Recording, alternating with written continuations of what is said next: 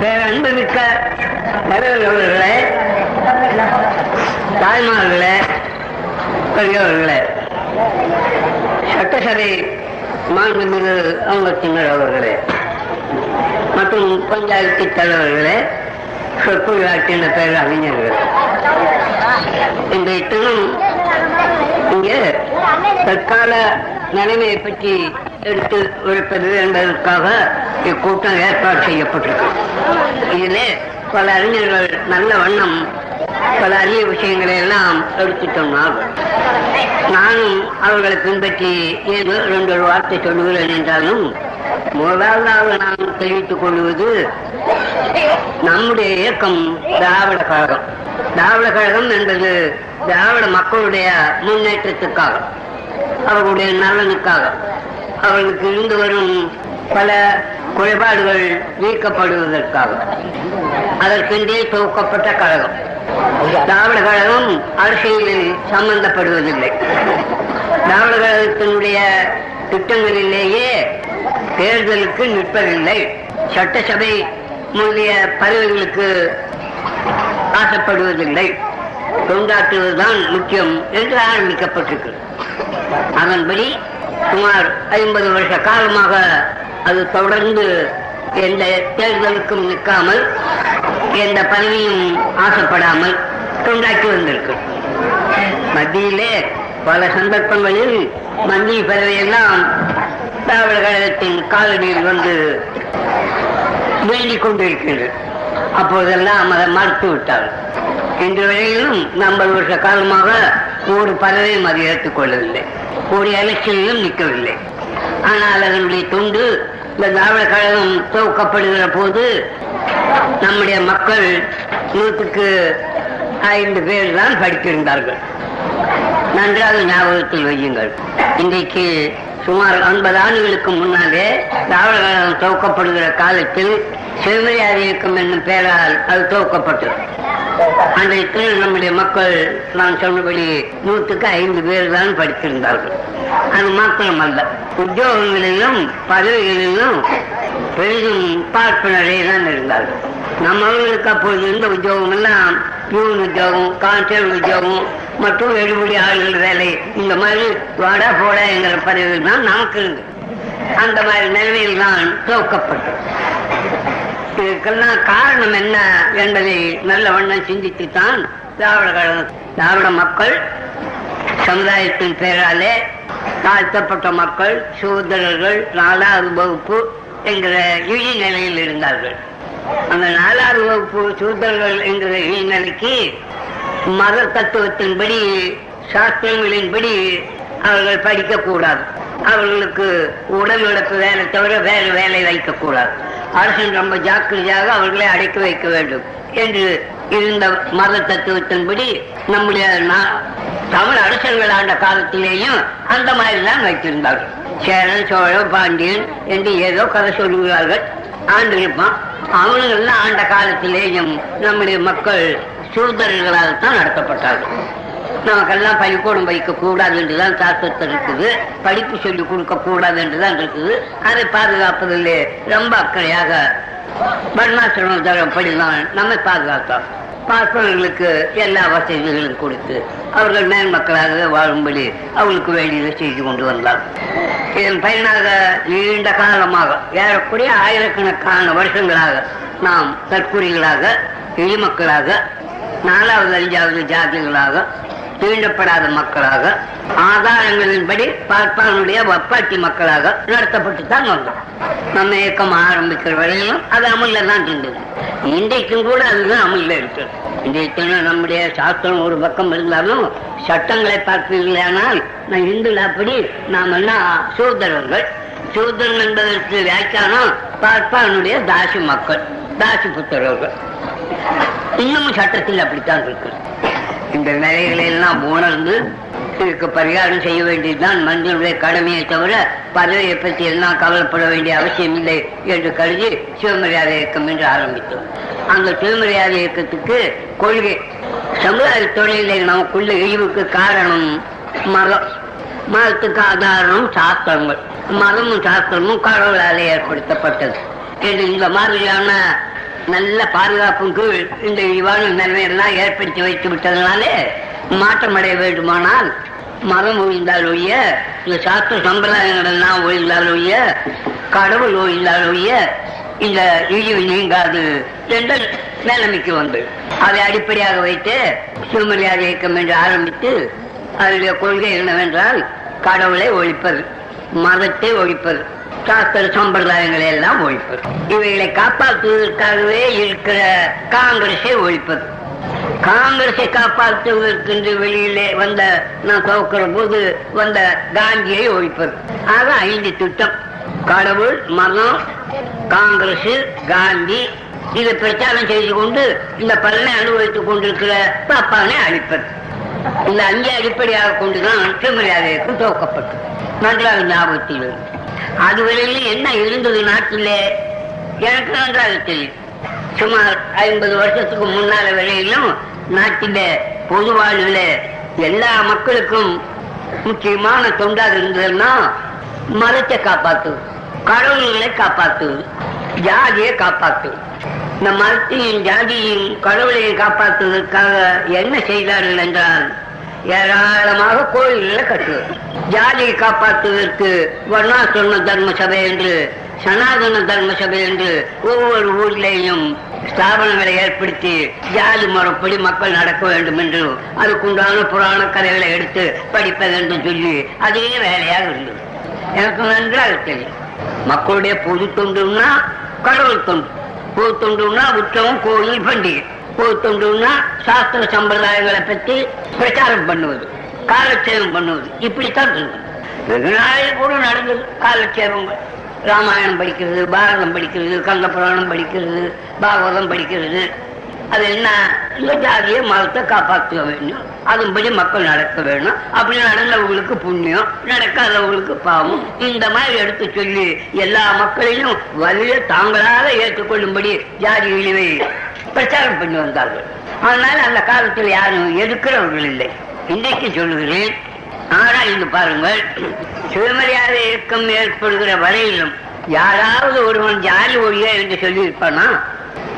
பகுத்தறிவை சிந்திக்க வேண்டும் என்றால் யாராவது சொல்லியிருப்பானா மதத்தை காப்பாற்றணும் சாத்திரப்படி நடக்கணும் அவனவன் ஜாதி மரப்படி இருக்கணும் இதைத்தான் பிரச்சாரம் பண்ணார்கள். வயது என்றா கூட ஜாதி வெட்ட போய் ஜாதி வெட்டு போனா ஜாதியை காப்பாற்றணும் இதையே தான் சொல்லிக் கொண்டு வந்தார். இதன் காரணமாக ரொம்ப ஊன்றி விட்டது நம்ம மக்களிடையில என்ன ஆயிடுச்சு மக்களிடையில ஏராளமான ஜாதி ஏராளமான பிரிவு ஒருத்தருக்கு ஒருத்தர் பத்து இல்லை ஒருவனை கண்டா அவனுடைய இரு பற்றியே எடுத்து பேசுறது. இவன் அவனை பற்றியே பேசுறது. மனிதனுக்கு மனிதன் ஒன்று சேருவதற்கு வகை இல்லை இப்படி இருக்கிற காரணத்தினால சுலபமா அவன் பார்ப்பான். தன்னுடைய ஆதிக்கத்தை செலுத்து கொண்டு அவன் மேல்மகனாகவே வாழ்ந்தான் இந்த நிலை இதை பாதுகாக்கிறது தான் அரசாங்கத்தினுடைய வேலை. அதுக்காக வேண்டிய மக்களை அறிவிடாமல் மடையனா வச்சிருக்கிறது அவருடைய முயற்சி. இதெல்லாம் எப்படி கண்டுபிடித்து ஏன் இதை எடுத்து நான் ஆரம்பித்தேன் என்பதை பற்றி அதிகமாக நான் சொல்லுவதில்லை நேரமாகும். நான் காங்கிரஸ்ல முதல்ல கொண்டாட்டினேன் அதுக்கு முன்னாலே சும்மா சமுதாயத்துறையில ஜாதி இல்லை வேலை இல்லை யார் வீட்டிலையும் சாப்பிடலாம் என்கிறதோடு வாய்ப்பதட்டமாக மற்ற விஷயங்களை பற்றி எல்லாம் தர்க்கம் பண்ணுவேன். விளையாட்டு பிள்ளை மாதிரி. படிச்ச பெரிய பண்டித மாதிரி இல்லை. தர்க்கம் பண்ணுது சாமியா அதுக்கு பொண்டாட்டி என்ன அதுக்கு பிள்ளை என்ன அது கல்யாணம் இப்படி எல்லாம் வேடிக்கை கேள்வி. அந்த நிலையில் இருக்கிற போது நம்ம நாட்டில் ஜஸ்டிஸ் கட்சி என்று ஒன்று தோன்றிச்சு. அது பார்ப்பன இல்லாதவருடைய ஸ்தாபனம். அது பார்ப்பனருக்கு விரோதமாக பார்ப்பன இல்லாத மக்களுடைய நன்மைக்காக என்று ஆரம்பித்தார்கள். ஆனால் அவருடைய கொள்கை என்னவென்றால் ஆத்மனை அனுபவிக்கிற உத்தியோகத்தை பிடுங்க வேண்டும் என்றுதான் அவர்கள் கருதினார்களே ஒழிய பார்ப்பனருக்கு அதுக்கு வசதியா இருக்கிற ஜாதி மதம் ஆதிக்கும் அந்த சாஸ்திர சம்பிரதாயம் மூட நம்பிக்கையான நடவடிக்கைகள் அதை பற்றி அவர்கள் கவலைப்படுவதில்லை. அரசியலையே கவலைப்பட்டு அவங்க ஆரம்பித்தார்கள். அன்றைய தினம் பார்த்தோம் இல்லாத ஸ்தாபனமாக ஜஸ்டிஸ் கட்சிக்கு தலைவராக இருந்த சல்பி தியாகராஜ செட்டியாரே தேவசம் பண்ணுவார். கல்யாணம்னா பாப்பானத்தான் வச்சு பண்ணுவார். ரொம்ப பிரபலமா இருந்த ராம்சாமி முதலியார் போன்ற மற்றவங்கெல்லாம் தேவசம் கல்யாணம் அந்த பண்டிகை அவங்க வீட்டுல கடவுள் படம் இதெல்லாம் ஒண்ணும் குறைச்சலா இருக்காது. ஆனா பாப்பா எல்லாம் உத்தியோகம் பாக்குறானே ஏன் அவனை பார்க்கணும்? நமக்கே வரக்கூடாது. அதுல சத்தம் போடுவார்கள். அது அந்த சத்தத்துக்கு பலன் இல்லை. நம்மவுக்கு படிச்சவங்க ஏராளமா இருந்தா தானே உத்தியோகத்துக்கு சண்டை போட முடியும். படிப்பே இல்லை. படிப்பை பத்தி கவலைப்படவே இல்லை. யாரோ நாலு பேர் படிச்சுட்டு தங்களுக்கு உத்தியோகம் வேணும்னு சொன்னா மத்தவங்க கதி என்ன? ஆகும் அதனால எப்படி மாறும்? இல்ல கோளாறுலாம் இருந்தது. அப்பொழுது இந்த ஜஸ்டிஸ் கட்சிக்கு எதிர்ப்பாக பார்ப்பனர் ஒரு புதிய வேகத்தோட முயற்சி பண்ணார்கள். என்ன முயற்சி பண்ணார்கள்? சாதாரணமா இருந்தது காங்கிரஸ். வெகு நாளாவே இருந்து வந்தது. காங்கிரஸ்ங்கிறது ஆயிரத்தி தொள்ளாயிரத்தி எண்பத்தி அஞ்சாம் வருஷத்திலிருந்து இருக்குது. ஆனா அது எதுக்காக இருந்ததுன்னு சொன்னா சர்க்காரை பற்றி மக்களிடையிலே ராஜ விசுவாச பிரச்சாரம் செய்யவும் அதுக்கு கூலி வாங்கவும் இந்த வேலைக்கு தான் காங்கிரஸ் இருந்தது. காங்கிரஸ்ங்கிறது இன்னைக்கு தான் வந்து அது தேசம் வெங்காயம்னு ஏமாத்துறாங்களே தவிர அதனுடைய தத்துவம் எல்லாம் சீக்கிரம் போய் அதே வேலையா இருந்தா? எடுத்துக்கோ அதனுடைய தத்துவம் எல்லாம் அரசாங்கத்துக்கு மக்களிடத்துல விசுவாசம் வர வேணும். அதுக்காக அரசாங்கத்தை பெருமைப்படுத்தி அவர் அந்த வேலை செய்தார் இது செய்தது. அதனால நாம இவ்வளவு உயர்ந்தோம் என்றெல்லாம் அரசாங்கத்தை பற்றி பிரச்சாரம் பண்ணுது. இதை பண்ணிவிட்டு அங்க போய் வெள்ளக்காரங்கிட்ட பண்ணக்கிங்கன்னா அவன் ஏதாவது உத்தியோகம் கொடுப்பான். இதுதான் காங்கிரஸ். காரணம் என்ன? அப்போ துடுக்கணும் இந்த அன்றைய இத்தனை அந்த ஜாதியா இருக்கிற மராட்டின்னு இவங்கெல்லாம் சேர்ந்து சர்க்கார் பேர்ல விரோதமா இருந்தாங்க. ஏன்னா நாம ஆண்டுகள் வந்து உட்கார்ந்துட்டு இருக்கிறான்ட்டு அவன் பேர்ல கொஞ்சம் பொறாமையா இருந்தாங்க. வெள்ளக்காரனு எதிர்த்தும் பேச ஆரம்பிச்சாங்க. இவன் அடக்குமுறை ஆரம்பிச்சோம்னா அவன் கொல்ல ஆரம்பிச்சாங்க. வீதி வீதிக்கு வெள்ளக்காரங்க கொண்டாங்க அப்பதான் வெள்ளக்காரன் ஒரு தந்தரம் பண்ணான். என்ன தந்தரம் பண்ணா? நாம பிரயத்தனப்பட்டு இதை அடக்குனா அடக்க அடக்க. ஜனங்களுக்கு ஆத்திரம் அதிகமாகும். அதனால அவங்களையே பிடிச்சு அவங்களுக்குள்ளே இருந்து நம்ம பாதுகாக்கும்படி நம்மகிட்ட விசுவாசம் இருக்கும்படி ராஜ விசுவாசம் பிரச்சாரம் செய்யும்படி கூலிகளை மாற்றலாம்னு நினைச்சாங்க. வங்காளத்துல தான் இது நடந்தது. உடனே ஆசைப்பட்டோம் வெள்ளக்காரன் யார் வர்றீங்க? இந்த மாதிரி பிரச்சாரம் பண்ணா அவங்களுக்கு நான் வேண்டிய உத்தியோகம் கொடுக்குறேன். பாப்பானுங்க தான் வந்தானுங்க. வங்காளத்து பாப்பாங்க உடனே எல்லாரும் அதில் சேர்ந்தாங்க பிரச்சாரம் பண்ண ஆரம்பிச்சுட்டானோ? உதாரணமா சொல்றேன். காங்கிரஸ் சொன்னா முதல் தீர்மானம் இந்த ராஜ வாழ்த்து. ராஜாவினால நமக்கு ஏற்பட்ட நன்மைகளை எல்லாம் எடுத்து சொல்லி ராஜ விசுவாசமா இருக்கிறோம்னு சத்தியம் பண்றது. இதைத்தான் நடத்தலாம். ஆன உடனே உத்தியோகத்துக்கு வந்துடும் அப்ப வெள்ளக்காரன் கொடுத்த உத்தியோகம் வந்ததுன்னா பாப்பானுக்கே போச்சு. பாப்பானுக்கு உத்தியோகம் பண்றதுக்கு ஒரு வாய்ப்பு அதுலதான் வந்தது. சகலமும் அவனுக்கே வந்தது. எல்லா உத்தியோகமும் கவர்னர் வேலை வந்துட்டு council member high court judge collector இதெல்லாம் வெள்ளக்காரனே பார்த்துக்கிட்டு இருந்தான். இவங்க இந்த மாதிரி காட்சி கொடுக்க போக இவங்களுக்கு வந்து அதுல மரமரமான வாழ்ந்துட்டாங்க. இந்த வளர்ச்சியை கண்டு முத முத ஆத்திரப்பட்டவன் முஸ்லீம். வங்காளத்துல ஏன்னா நாம ஆண்டுகிட்டு இருந்தோம் உத்தியோகம் எல்லாம் நமக்கு தான் கொடுத்துக்கிட்டு இருந்தான். இப்ப அந்த பசங்க வந்த உடனே இப்ப அவரு கைக்கு போயிட்டுது. என்று சொல்லி அவன் தான் ஆரம்பிச்சான். தொள்ளாயிரத்திலேயே ஆரம்பிச்சான். என்ன ஆரம்பிச்சான்? நாங்களும் ராஜ விசுவாச பிரச்சாரம் பண்றோம் எங்களுக்கும் கொடுக்கல உத்தியோகம்னா. சரின்னு ஆரம்பிச்சா இவனுக்கு உத்தியோகம் கொடுக்க ஆரம்பிச்சிட்டான். தங்களுக்கு உத்தியோகம் குறையிலேன்னு பாப்பா கலகம் பண்ண ஆரம்பிச்சான். அதான் முறை முறை சுதேசி கழகம்னு சொன்னதே அதுதான். அதுல காங்கிரஸ்காரன் தோத்து போயிட்டான். பாப்பா ஜெயிச்சுட்டான் துணுக்க. வெள்ளைக்காரன் இத்தனை நூற்றுக்கு இவ்வளவு உத்தியோகம் உனக்கு கொடுக்கறதுன்னு ஒரு ஒப்பந்தம் பண்ணி அதுல ஏற்பட்டதுதான் முஸ்லீம் லீக். அதுக்கு ஒப்பந்தம் பண்ணி இவனை ஜெயிச்சிருக்கு பாப்பானுக்கு கொடுத்துக்கிட்டு இருந்ததை குறைச்சான். இவங்க ரெண்டு பேரும் சண்டை போட்டு கடைசியில பாப்பான் தோத்து போயிட்டோம் அப்புறம் காங்கிரஸ்லயே ஒத்துக்கிட்டாங்க. துருக்குறிக்கு இவ்வளவு கொடுத்துறது நீங்க வேற மத்த காரியம் ஒண்ணு தகராறு பண்ண வேண்டாங்க. நாம ரெண்டு பேரும் ஒத்து போயிருந்தோம் அப்படின்னு. அதுதான் இந்து முஸ்லீம் ஒத்துமைன்னு சொல்றது. அது ஆனது. இது ஆயிரத்தி தொள்ளாயிரத்தி பதினாறுலயே என்னமோ ஆச்சு. காங்கிரஸ் மூலமாகவே இந்துக்களும் முஸ்லீம்களும் ராஜியானாங்க. அந்த ராஜியானது தெரிஞ்சு நம்ம நாட்டுல அப்பதான் நினைச்சாங்க. அடே அங்க சாஹிப் சண்டை போட்டு உரிமை வாங்கி போட்டோம் இங்க நாமளும் சண்டை போட்டோம் நமக்கு ஏதாவது கிடைக்கும். அப்படின்னு இங்க இவங்களும் ஜஸ்டிஸ் கட்சின்னு ஏற்பாடு பண்ணி ராஜ விசுவாச பிரமாணம் இவங்களும் கொடுக்கறோம் இவங்களும் ராஜாவே நல்ல போசுங்கிறது நமக்கு முன்னாடி ஆட்சியினால நாம ரொம்ப முன்னுக்கு வந்துட்டோம். என்றெல்லாம் இவங்களும் பிரச்சாரம் பண்றது.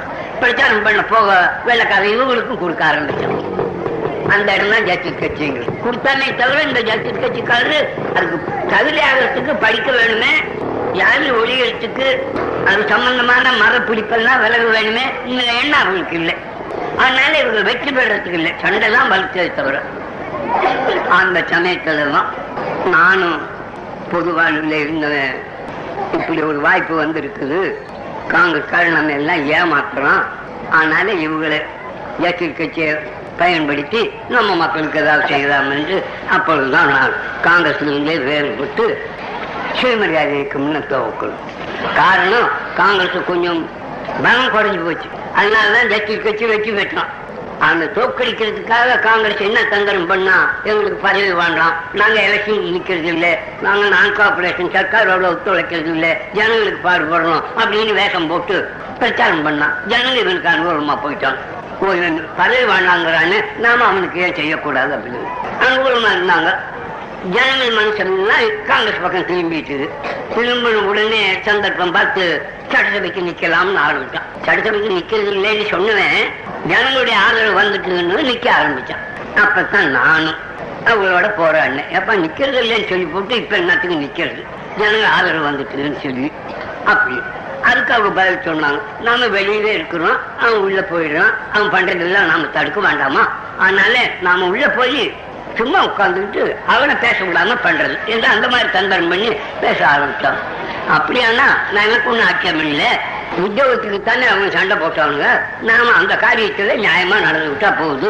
நூறு பேர் இருந்தா அதுல ஐம்பது பேர் பாப்பா இல்லாதவனுக்குன்னு ஒதுக்கி வச்சிடுறது. பாக்கி ஐம்பதை எப்படி வேணாலும் நாம் செலவு பண்ணிக்கிறது. இந்த ஒரு ராஜி திட்டம் கொண்டு போனேன். அந்த திட்டத்தை ஒத்துக்க மாட்டேன்னாங்க காந்தியும் அதுக்கு ஒத்துக்கிறேன் அது சட்ட விரோதம் அது கொள்கை விரோதம். வேணா உங்களுக்கு கிடைக்கிறப்பல பார்த்துக்கலாம். உங்க இஷ்டம் போல செய்யறதுக்கு இடம் கொடுக்கலாம். அப்படி திட்டம் போடக்கூடாதுன்னா அப்படியானா முடியாதுன்ட்டு வெளியே போனேன். அதுதான் ஆரம்பம். போன உடனே ஆரம்பிச்சுட்டேன். உங்க சுயமரியாதை இருக்கும்னு. அவங்க ஆரம்பிச்சாங்க. இது நடந்தது. மாமா நம்ம இயக்கத்துக்கு சபைக்கு சட்டசபைக்கு போக ஆரம்பிச்சா ஜனங்கள்ட்ட உண்மை பேச முடியாது. நாங்க கடவுள் மதம் சாத்து சம்பிரதாயங்களை எல்லாம் எடுத்து சொல்ல அதனுடைய கோளாறு எல்லாம் எடுத்து சொல்ல ஆரம்பிச்சிருக்கிறோம். பாப்பானே எடுத்து இருக்கிறோம் காங்கிரஸே இருக்கிறோம். அப்புறம் நமக்கு எப்படி இடம் கிடைக்கும்? ஆனதுனால சட்டசபைக்கு போகாத இதை பேசுறதுன்னு ஆரம்பிச்சேன் ஆரம்பிச்ச புதுசுல எங்களுக்கு எதிர்ப்பு ரொம்ப இருக்குது. என்ன கடவுளே மதத்தை அது வரைக்கும் நேர் ஜனங்களுக்குன்னா கடவுள் பக்தி மத பக்தி சாஸ்திர சம்பிரதாயம் ஒவ்வொருவரும் ஜாதியை பத்தி அப்ப ஜாதி எவ்வளவு பெருமையா இருந்தது தெரியுமோ? ஒவ்வொருத்தரும் தன்னை பெரிய ஜாதின்னு சொல்லிட்டு இருப்போம். சாதாரணமா பழைய சக்தின்னு சொல்லி நாலாவது அஞ்சாவது ஜாதிக்காரரை பத்தி கேவலமா நாம நினைச்சாலும் அவன் நான் அருந்ததி வம்சம் நான் தேவேந்திர குலம் அப்படிமா நாடாரை பத்தி நாம கேவலமா நினைச்சா அவன் நாடார் நாங்க நட்சத்திரிமா ஆச்சாரியை பத்தி கேவலமா நினைச்சா நாங்கெல்லாம் விஷப்பிடம்னா தேவாங்கல இவங்களெல்லாம் நாங்க தேவாங்க பிராமணாலுமா ஒவ்வொருத்தரும் தன்னை பெரிய ஜாதி பெரிய ஜாதின்னு சொல்லுவானே ஒழிய இந்த ஜாதி ஒளி வேணுங்கிறதுக்கு ஒருத்தன் வர்றதில்லை.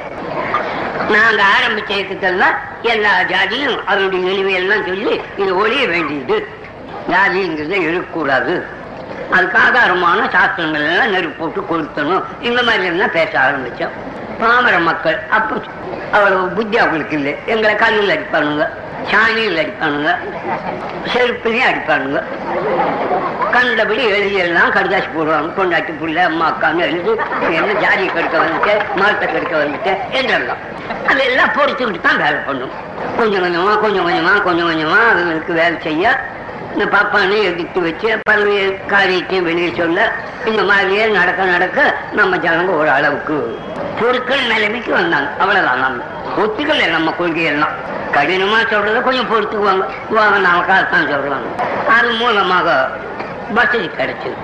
படிச்சோம்னு நம்மளோட வந்து சேர்ந்தான் ஏன்னா உத்தியோகம் வாங்கி கொடுக்கணுமேனு ஒரு கூப்பாடு போடுறதுனால படிப்புக்கு இடுப்புக்கு வேண்டிய வசதி சர்க்காரும் கொஞ்சம் கொஞ்சம் உதவி பண்ணலாம் இப்படி இருந்தோம்.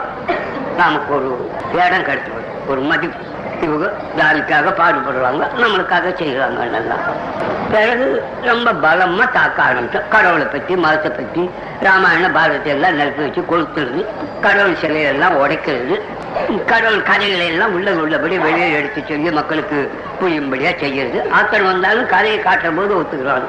இப்படி எல்லாம் பண்ணணும் நாளுக்கு நாள் நாளுக்கு நாள் நாளுக்கு நாள் வளர்ந்து அது மூலமா உத்தியோகமும் கிடைச்சிக்கிட்டே வந்தது வெள்ளைக்காரனும் கொஞ்சம் நமக்கு அனுகூலமாக இருக்க ஆரம்பித்தான் அவனுக்கு சண்டை ஒன்று வந்தது. அந்த சண்டையில் காங்கிரஸ்காரன் இந்த மாதிரி நிலைமை இருக்கிற வைத்தியத்தில் வச்சுக்கிட்டு எதிரிக்கு அனுகூலமாக வேலை பண்ணான். யாருக்கு? ஜெர்மனிக்காரனுக்கும் ஜப்பான்காரனுக்கும் இவங்களுக்கு அனுகூலமாக சண்டையில். அப்போ நாம் வெள்ளக்காரனுக்கு அனுகூலமாக வேலை பண்ணோம். வெள்ளக்காரன் நம்ம பேச்சை கேட்க ஆரம்பித்தோம் நமக்காக வேண்டிய சில சலுகைகள் எல்லாம் காட்டினான். காங்கிரஸ்காரன் விட்டுட்டு போன நம்ம ஏற்று நீ மந்திரி சபை அமைச்சு நீ எல்லா காரியத்தையும் பாருன்னா. நாங்க மந்திரி சபை ஒத்துக்கிறது இல்லைன்னு வந்திருக்கிறவங்க உங்களுக்கு வேண்டிய உதவி எல்லாம் பண்ணுறோம். பதவி ஒத்துக்கிட்டா எங்க கதி மோசமா போயிடும். எதிரி ரெண்டு பேர் ஆயிடுவோம் அப்படின்னு. சரி நாங்க அட்வைசர் கவர்மெண்ட்னு ஆரம்பிச்சாங்க. நம்ம மேல் இதுக்கு உதவி பண்றதுக்கு பயன்படுத்தி நமக்கு ரொம்ப மரியாதை பண்ணி நம்ம மக்களுக்கு செய்ய வேண்டியது எல்லாம் கொஞ்சம் தாராளமா செய்தாங்க. அப்பதான் படிப்பு கொஞ்சம் அதிகமாச்சு. இது வளர்ந்த உடனே காங்கிரஸ்காரருக்கு மனசு விட்டு போச்சு. படிக்க ஆரம்பிச்சோன்னு இன்னும் நமக்கு இதே அபாயம் தான் நம்ம போராட முடியாது. தந்திரம் பண்ணாங்க. நமக்குள்ள கட்சியை உண்டாக்குறதுக்கு ஆரம்பிச்சாங்க. எச்சரி கட்சி தலைவர்கள் ஒருத்தருக்கு ஒருத்தர் போராடிட்டாங்க. அப்ப மூணு மந்திரிங்க தான். இப்போ எழுபது முப்பது மந்திரி வைக்க முடியாது. மூணே மந்திரி. பதவி வேலை ஆசைப்பட்டோம்னா நம்ம இல்லை ஆசைப்படுறவங்க ரொம்ப வந்துட்டான். அதனால விடாத ஒருத்தரே இருந்துட்டு வர்றதுன்னா மற்றவங்க கை தூக்கிட்டே இருக்கிறதா? என்று அப்படி கருதி நாம பதவி வரலாம் நாம பதவி வரலாம்னு ஆசைப்பட்டு எலெக்ஷன் வர்ற போது அவனை தோக்கடிச்சா தானே நாம பதவிக்கு வர முடியும்னு நினைச்சு நமக்குள்ளேயே ஒருத்தனை ஒருத்தனை தோக்கடிக்க பிரயத்தனம் பட்டுட்டோம் வந்த காலம் அதெல்லாம் என்ன? பபுலி ராஜா தோக்க வேணும்னு ராம்நாத் செட்டிநாட்டு ராஜா செலவு பண்றது. அவன் தோக்க வேணும்னு இன்னொருத்தன் செலவு பண்றது. இது இப்படியே சண்டை பிடிக்க காங்கிரஸ்காரன் ஜெயிச்சுட்டான். ஜெயிச்ச உடனே அவன் பதவிக்கு வந்தான். வந்ததும் முதலாவது வேலையாக பள்ளிக்கூடத்தை மூடணும் முதல் வேலையாக. அன்னைக்கு தானே நாம படிச்சிருக்கிறவங்க ஏழு பேர் நூற்றுக்கு நூற்றுக்கு ஏழு பேர் படிச்சிருக்கிற போது பள்ளிக்கூடத்தை மூடணும் ரெண்டாயிரம் பள்ளிக்கூடத்தை மூடி போட்டு எல்லாரும் ஹிந்தி படிக்க வேணும்னு ஆரம்பிச்சான். பொதுஜனங்க கழகம் ஆரம்பிச்சதே அப்பதான். நம்மகிட்டயும் மக்களுக்கு பட்டு வந்தது காரணம் அதுதான். இவ்வளவு தீவிரமா சொன்னாலும் அவன் பள்ளிக்கூடத்தை மூணு நாளும் அவன் இந்திய வேணும்னு கிளர்ச்சி பண்ணி அவங்களுக்கு ரொம்ப நெருக்கடி எல்லாம் உண்டாக்குன போது எல்லாரும் நம்ம ஆதரிக்க ஆரம்பிச்சுட்டாங்க. நமக்கு செல்வாக்கு கொஞ்சம் அதிகமாகவே வந்துட்டு அப்புறம் சண்டையில் அவனுங்க போயிட்டானுங்க. உடனே வெள்ளைக்காரன் நம்ம ஒத்துக்கிட்டோம்னா மந்திரி பதிவு வச்சுட்டு நடத்துன்னு மாட்டேன்னு சொல்லிட்டு அவனுக்கு உதவி பண்ண ஆரம்பித்தோம் வலுத்தோம் சண்டையில் ஜெயிச்சிட்டோம். ஜெயிச்சுட்டு போகிற போது ஜெயிச்சோம்னா நான் போறேன்னுட்டான். ஏன் போறேன்னு சொன்னான்னா சண்டை நடக்கிற போது அவன் ஒரு ஜனங்களுக்கு ஒரு வாக்கு கொடுத்தான். நாங்க ஜெயிச்சா அதாவது நேச கட்சியார் ஜெயிச்சா எந்தெந்த நாட்டை வெளிநாட்டை ஆடுறாங்களோ அந்த நாட்டையெல்லாம் விட்டுட்டு போயிடும். அவனவன் நாட்டோட அவனவன் இருக்கணும். ஒவ்வொரு நாடும் அந்தந்த நாட்டானுக்கு விட்டுறது அப்படின்னு அவங்க ஒரு முடிவு பண்ணிட்டாங்க. அந்த முடிவுப்படி ஜெயிச்ச உடனே போக ஆரம்பிச்சிட்டோம் போற போது அவன் இவங்கிட்ட தான் கொடுக்க வேண்டியதா போச்சு. யாருகிட்ட? காங்கிரஸ்காரங்கிட்ட. முஸ்லீம் லீக்குக்காரங்கிட்ட. ஏன் அவங்கிட்ட கொடுத்தான் நம்மகிட்ட ஏன் கொடுக்கலன்னா நமக்கு தமிழ்நாடு ஒண்ணுல தான் நம்ம கட்சி இருக்குது. சென்னை ராஜ்யத்தில். மற்ற ராஜ்யத்தில் எல்லாம் காங்கிரஸ் தான் இருக்குது. முஸ்லீம் லீக் இந்தியா பூராவிலும் இருந்தது அதனால அவங்க ரெண்டு பேரும் சண்டை போட்டுவிட்டு எங்க கிட்ட கொடு எங்கிட்ட கொடுன்னு அவங்க ரெண்டு பேரும் கேட்டாங்க. நாங்க கேட்டாக்கா நீ எந்தெந்த ஊருக்கு நீ கேட்கவேன்னு ஆரம்பிச்சோம் அதனால நம்ம கணக்குலயே சேர்க்க முடியல. அவங்ககிட்ட இந்துக்கள் இருக்கிற ஊர் இந்துக்களுக்கு முஸ்லீம்கள் மெஜாரிட்டியா இருக்கிற ஊர் முஸ்லீம்களுக்குன்னு இந்துஸ்தான் பாகிஸ்தான் ரெண்டு பண்ணி கொடுத்துட்டான் போயிட்டோம். போன உடனே கவனிக்க வேணும் போன உடனே சட்டம் பண்ணிக்கிட்டோம். யாரையும் கேட்காம காங்கிரஸ்காரன். அந்த சட்டத்துல தனக்கு அனுகூலமான எல்லாம் எழுதிட்டோம் அரசியல் சட்டம். அதுதான் கான்ஸ்டியூஷன் சொல்றது.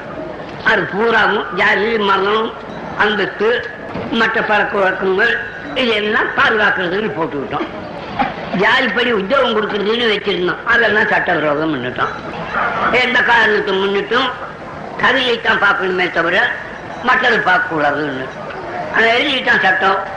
அரும்படி எலெக்ஷனுக்குன்னா மற்றவங்களை கூப்பிடவா கொள்ளவா சட்டம் பண்ண வேணுமான்னு அவன் கவலைப்படலை. அவங்ககிட்ட அரசாங்கத்தை ஒப்பிச்சான் உடனே சட்டத்துக்கு எலெக்ஷன் நடத்தணும். நடத்தினா அவனை நாங்கள் எதுக்கணும் இந்த மாதிரி அந்த சட்டமே நம்ம கேடான சட்டம் அதுல நமக்கு விரோதம் தான் இருக்குது. இவன் வந்தான்னா நம்ம கேடு பண்ணுவான் அப்படின்னு எழுத்தோம். எழுத்தாலும் அவன் தோத்து போனான். எழுத்தவங்க நாங்க நாங்களா பதவிக்கு நிக்கிறது இல்லை. நிக்கிறவங்க எல்லாம் ஆதரிக்க ஆரம்பிச்சோம் இவன் பல ஜாதிக்காரன் பல கட்சிக்காரன். பேருக்கு தான் மெஜாரிட்டி அவங்க தவிர ஒரு ஒண்ணு சேரத்துக்கு தான் போச்சு.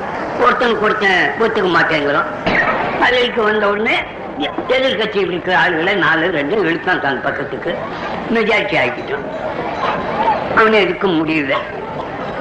ஆன உடனே இதே ராஜாஜி தான் அப்பவும் முதல் மந்திரில வந்து முன்னே ராஜாஜி தான் முதல் மந்திரில வந்தார் பள்ளிக்கூடத்து முன்னாள். ரெண்டாவது தொள்ளாயிரத்தி ஐம்பத்தி ரெண்டுல முதல் மந்திரில வந்தார். வந்த உடனே காரியம் நடத்த ஆரம்பிச்சார். அப்ப என்ன பண்ணினார் தெரியுமோ?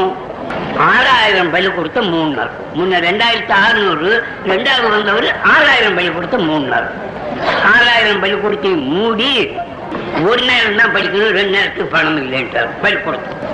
அந்த ஒரு நேரம் படிச்ச பையன் மறுநேரம் அவன் ஜாதி தொழில் செய்ய வேணும்னு உத்தரவு போட்டான். இந்த சுப்பிரமணியன் தான் உத்தரவு போட்டவர். இன்னைக்கு இருக்கிறாரே சுப்பிரமணிய கவுண்டர். அம்மா கிட்ட அவர் தான் போட்டவர். அதை மாற்ற முடியல. அப்படின்னா நாம கொஞ்ச நேரத்துக்கு முன்ன கூட இந்த தோழர் சொன்னார் இந்த ஊர்ல தான் மகாநாடு போட்டு அதை மாத்துறதுக்கு கட்டி எடுத்துக்கோங்க எல்லாரும். ஒரு மாசத்துக்குள்ள அந்த உத்தரவு மாத்தாவிட்டா கிடைக்கிற பாப்பான்னு எல்லாம் சொல்லுவோங்க அப்படின்னு இந்த ஆத்தூர்ல தான் தீர்மானம் பண்ணேன் இங்கதான் நிறைய கட்டி கொண்டாந்து கொடுத்தாங்க. இது வளர்த்து ஒரு மாசம் வாயில ஆகிற வரைக்கும் அவர் நம்ம எல்லாம் பிடிச்சி ஜெயில போடலான்னு நினைச்சார். ஜனங்களுடைய ஊனத்தையும் பெருக்கத்தையும் பார்த்ததுக்கு அப்புறம் ஜெயில போட்டா அவசரமா குத்தி போடுவாங்க இன்னும் கோயிலாக வந்துடும் அப்படின்னு ஏதேதோ சாக்கு சொல்லிக்கிட்டே வந்தார். முடியல. நாள் நெருங்க ஆரம்பிச்சது. உடம்பு சைக்கும் இல்லைன்னு விட்டுட்டு போயிட்டாரு. அப்புறம் அப்பதான் காமராஜர் நாங்களா போய் கூப்பிட்டோம். காமராஜருக்கு அவருக்கு சண்டை. நாங்களா தான் நீங்கள் நில்லுங்க உங்களுக்கு நாங்க வேண்டிய ஆதரவு பண்ணுறோம் வரதாஜ நாயுடு கொஞ்சம் சிநேகமா இருந்தார். அவருக்கு நமக்குமா மத்தியில் இருந்து அவருக்கு வேண்டிய பிரயத்தனம் பண்ணி அவருக்கு ஆச்சு. இந்த சுப்பிரமணியத்தை தான் அவருக்கு விரோதமா போட்டியா நிறுத்தினாங்க. ரொம்ப பாடுபட்டாங்க. இவர் பண்ணின அந்த பள்ளிக்கூடத்தை மூணு மனசுல வச்சுக்கிட்டு ஜனங்க அவருக்கு ஓட்டு பண்ணல. அதனால சுப்பிரமணியம் தோத்து போயிட்டார். இவர் வந்தார். வந்த உடனே நான் அவன் எதிரியா போயிட்டதுனால நம்ம தயவு வேண்டியது நாங்க ஆதரவு பண்ணோம். நாங்க ஆதரவு பண்ண ஆரம்பிச்சோம்னா நமக்கு வேண்டியதெல்லாம் அவர் செய்தார். என்ன செய்தார்? இந்த மூணு பள்ளிக்கூடத்தையும் தொடர்ந்தார். ஆறாயிரம் ஏழாயிரம் பள்ளிக்கூடத்தையும் தொடர்ந்தார். மேலே இருபதாயிரம் பள்ளிக்கூடம் வச்சார். சொன்ன இடத்துல எல்லாம் என்ன என்னம்மா சொன்னோம்? முந்நூறு பேர் இருக்கிற ஊர்ல ஒரு பள்ளிக்கூடம் இருக்கணும் அதாவது நூறு வீடு இருந்தா முந்நூறு பேராலும் இருப்பாங்க வயசானவங்க. அந்த ஊர்ல ஒரு பள்ளிக்கூடம் இருக்கணும் அஞ்சு வயசுக்கு அஞ்சு மைலுக்கு ஒரு ஐ ஸ்கூல் இருக்கணும். அதே படிக்க அவர் செய்தார். சொன்னதெல்லாம் செய்தார். செய்தாருன்னா உத்தியோகம் நமக்கு வேண்டியவர்கள் கொடுத்துட்டாரு. அந்த டைரக்டர் உத்தியோகம் அவர் இஷ்டம் போல செய்து சொல்லிட்டாரு. அவர் சுந்தர் வடிவேல் வந்தார். நாம் சொன்னபடி பிளானை பார்த்துக்கிட்டு எந்தெந்த கிராமம் முந்நூறு பேர் இருக்கிறாங்களோ அங்கெல்லாம் ஒரு பள்ளிக்கூடம். எங்கெங்க அஞ்சு மைல் தூரமோ அங்கங்க ஒரு ஹை ஸ்கூல் அப்புறம் ஜில்லாக்கள்ல இன்னும் ஒரு நூறு ரெண்டு தான் இருக்கும் காலேஜ் நாலு மூணு இந்த மாதிரி ஆரம்பிச்சார். ஏறக்குறைய ஒரு அறுபது எழுபது காலேஜ் ஒரு முப்பதனாயிரம் பள்ளிக்கூடம் ஒரு ரெண்டாயிரத்தி ஐநூறு ஐ ஸ்கூலு இந்த அளவுக்கு மழை மழை மழை வளர்ந்து போச்சு. தாராளமான சம்பளம் குறைக்க வேணும்னு. சம்பளமும் இல்லாம. நம்ம கிட்ட வந்துட்டு நாம சொல்றபடி நடக்கிற என்னன்னு ஹை ஸ்கூல் வரைக்கும் சம்பளம் இல்லை. மற்ற காரியம் வளர்ந்துட்டு காமராஜுக்கு நல்ல பேர் வந்துட்டு. எங்க பார்த்தாலும். மத்திய அரசாங்கத்தில் இருக்கிற நேர் என்ன பண்ணாரு? காமராஜ் ரொம்ப செல்வாக்கா இருக்கார். அவரை நாம எடுத்துக்க வேணும். அவர் தலையில இந்த தலை காங்கிரஸ் தலைமையை போட்டா ஒழுங்கா நடக்கும். நமக்கு இது ரெண்டும் பெரிய கஷ்டமா இருக்குது. அப்படின்னு வெளிப்படைக்கு சொல்லி அவரை கூப்பிட்டார் இவர் போயிட்டார். போன போதே முன்ன தோட சொன்னாப்புல சொன்னேன். நம்ம நாடு கட்டுது. அவங்களும் கட்டானுங்க போனாங்க அந்த மாதிரி. இங்க பக்தவசலம் வந்துட்டார். அவர் அங்க போயிட்டார். பக்தவசலம் பதவிக்கு வந்த உடனே ராஜகோபாலாச்சாரிய பின்பற்ற ஆரம்பிச்சுட்டார். அவன் சொன்னபடி நடக்குது பள்ளிக்கூடத்தை மூட ஆரம்பிச்சாரு. படிப்பு எல்லாம் குறைக்க ஆரம்பிச்சாரு. மற்ற தொந்தரவு எல்லாம் ஒன்னா கொடுக்க ஆரம்பிச்சார். எலெக்ஷன் வந்தது. எலெக்ஷன்ல முன்னேற்ற கழகத்துக்காரர் போட்டிக்கு நின்னாங்க. காங்கிரஸ் பேரால பக்தவச்சலம் முதல் மந்திரிக்கு அவர் போட்டிக்கு நின்னார். ரெண்டு பேரும் போட்டி போடுறாங்க. நமக்கு ரெண்டு பேரும் பிடிக்கல. அந்த ஆடு வந்தாலும் பிரயோஜனம் இல்லை பக்தவசம் வந்தாலும். முன்னேற்ற காலத்துக்காரர் வந்தா தனியா வந்தா பரவாயில்ல. அவங்க ராஜாஜி கிட்ட போய் சேர்ந்துட்டாங்க. அவரு தங்களுடைய பிள்ளைன்னுட்டாரு இவரு. இவரும் அவர் சொன்னபடிதான் கேட்பேன்னுட்டாங்க எனக்கு ஓட்டு பண்ணாதீங்க ராஜாஜிக்கு பண்ணுங்கன்னு இவர் கேட்கிறாரு. அவரு பிராமணன் எல்லாம் பிடிச்சிட்டு ஓட்டு பண்ணுங்கடா. இவர் வந்தா நம்ம ராஜ்யம் வந்துடும் நம்ம ஆளு நம்ம பிள்ளை அப்படின்னு அவர் சொல்லிட்டார். இது எதை நாம ஆதரிக்கிறது? பக்தவச்சத்துக்கு மேல வெறுப்பா நாம பிரச்சாரம் பண்ணி வச்சுட்டோம். அதனால முன்னேற்ற கழகத்துக்காக ஜெயிச்சுட்டாங்க. ஜெயிச்ச உடனே நம்ம ஜனங்களுக்கெல்லாம் ஜெயிச்சா ஒன்றும் கவலைப்படாதீங்க. பாப்பான்னா ஜெயிச்சிருக்கோம். இதுக்கு முன்னால எப்படி ரெண்டு தடவை பாப்பாவை ஒழிச்சோமோ அப்படியே இவங்களையும் ஒழிச்சு போடலாம் கட்டுப்பாடாக மாத்திரம் நீங்க இருங்க அப்படின்ட்டு எழுதிட்டு அவங்களுக்கு விரோதமாக கட்சி ஆரம்பிச்சோம். ஒரே நாள்ல. அவர் தெரிஞ்சார். அண்ணா உடனே அங்கிருந்து வந்துட்டோம். அதுக்குள்ள அண்ணாவுக்கு அவங்களுக்கும் கோளாறு வந்துட்டு என்ன நினைச்சார் ராஜாஜி? நாம தானே இவங்களுக்கு பண்ணி வச்சோம். நம்ம கிட்ட கொடுக்கிட்டு இவங்க ஆட்சியை இவங்க மந்திரியா இருக்கட்டும் நாம முதல் மந்திரியா இருப்போம் நடத்துவோம் பாப்பானுக்கும் மந்திரி கொடுக்கட்டும் அப்படின்னு இவர் ஆரம்பிச்சார். அண்ணா பயந்துட்டார். இவங்ககிட்ட கொடுத்துட்டா எதிரி சுலபத்தில் நம்ம ஒழிச்சு போடுவோம். இவன் சொல்றபடி கேட்க நம்மளாலே முடியாது அப்படின்னு நினைச்சிட்டு எங்கிட்ட வந்துட்டார். வந்த உடனே நான் ஒன்றும் நம்பலையானாலும் அவர் பாட்டுக்கு அவர் பேசிக்கிட்டு எப்படியாவது எங்களை நீங்க நடத்துங்க நீங்க எப்படி சொல்றீங்களோ அப்படி நடக்கிறோம் நான் அதை நம்பல. சொல்லிட்டு போயிட்டார். அப்புறம் நம்ம ஆளுகள்லாம் இருந்தாங்க. அவர் உண்மையா வந்திருக்கிறார் அவர் ஒன்றும் தப்பு இல்லை. அவன் தொல்லைக்கு பயந்துட்டு தான் வந்திருக்கிறாரு. இப்போ விட்டோம்னா அவங்ககிட்ட தான் போய் சேருவாரு. நாம ஆள் இருக்கிறோம்னா அவன் விலகிடுவான்.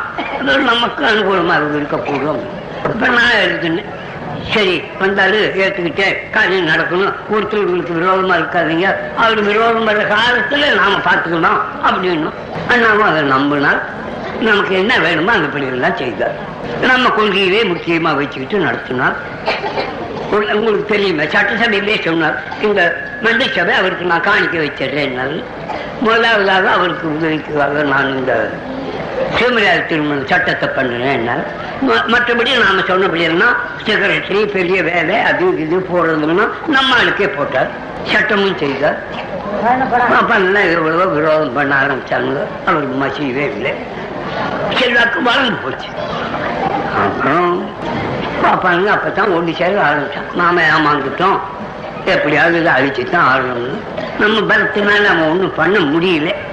இப்படி இருந்து அப்புறம் அண்ணா காலம் ஆயிட்டாரு காலமான உடனே மறுபடியும் எலெக்ஷன் வர ஆரம்பிச்சது.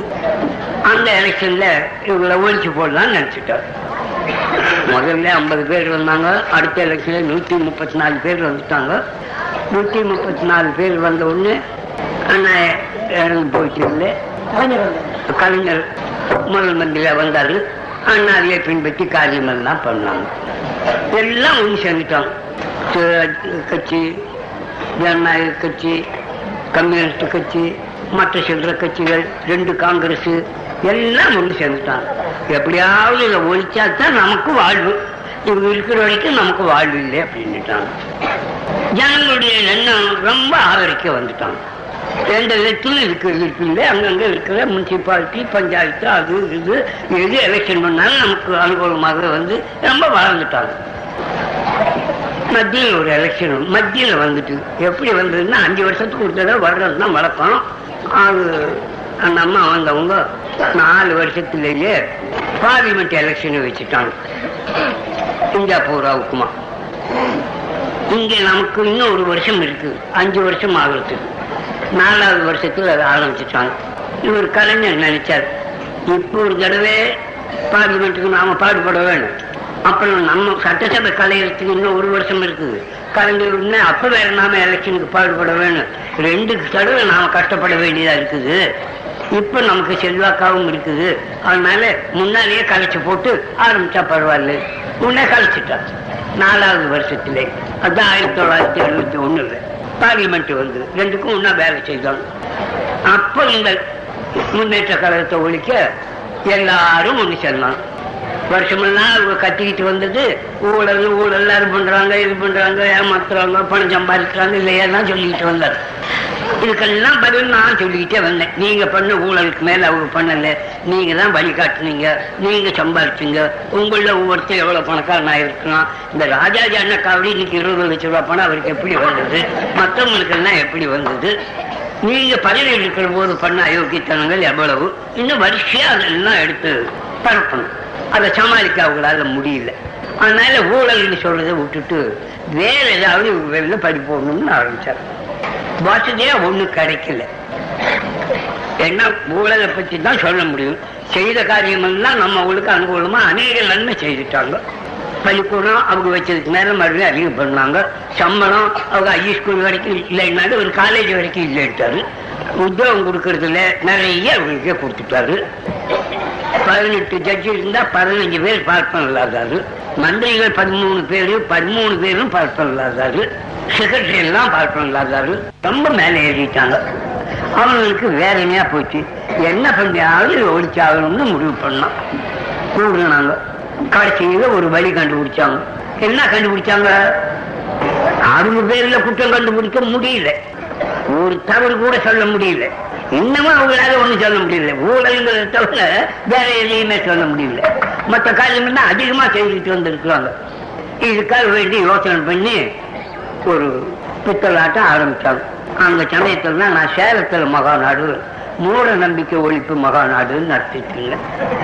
அந்த மகாநாடு ஊர்வலம் ந- நான் கூப்பிடல. முன்னேற்ற காலத்துக்காரரு நான் கூப்பிடவே இல்லை. என்னாவே எலெக்ஷன் எலெக்ஷன் வரும். இதுல சேர்ந்தா அவங்களுக்கு கொஞ்சம் கஷ்டம் வரும் அப்படின்னு நினைச்சு அவங்க சம்பந்தமே இல்லாம இல்லை நான் நடத்தினேன் நடத்தின போது நல்ல ஜனங்களுடைய ஆதரவு இருந்தது. அதுல இவன் கடவுளை பத்தினா ஆபாசத்திலாம் வெளியிட்டு கடவுளை எல்லாம் கண்டிக்கிற மாதிரி அவன் அந்த ராவணனை கொளுத்தினான் இங்க ராமனை கொடுத்துறதுன்னு ஏற்பாடு பண்ணி அதுக்கு காரணம் சொல்றாப்புல நான் அயோக்கியம் இந்த மாதிரி பண்ணா அந்த மாதிரி பண்ணான்னு. அட்டையில எழுதி துணியில எழுதி ஊர்கோலத்தில் விட்டு.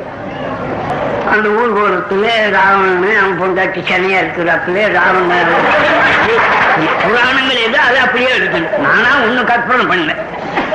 கதையில என்னென்ன இருக்குதோ அது. அது அவங்களுக்கு அவமானமா தாங்க இதெல்லாம் எழுதி ஊர்கோலத்தில் போறாங்க ஊர்கோலம் பெருசு. லட்சம் ஜனங்களுக்கு மேல. ஏறக்குறைய ரெண்டு மூணு பல்லாண்டுக்கு நடக்குது. நான் இங்க இருக்கிற முதல். பின்னால வண்டியில வர்றேன். முன்னால மேலே காலம் அது இது. நடுவில் இந்த படமெல்லாம் போயிட்டே இருக்கு. அந்த ஊர்ல பார்ப்பனருடைய கட்சி ஒன்று இருக்கு. அவங்க என்ன? தேவாலய பாதுகாப்பு சங்கம்னு வச்சுக்கிட்டு. அதன் பேரால கருப்பு கொடி பிடிக்க வந்தாங்க.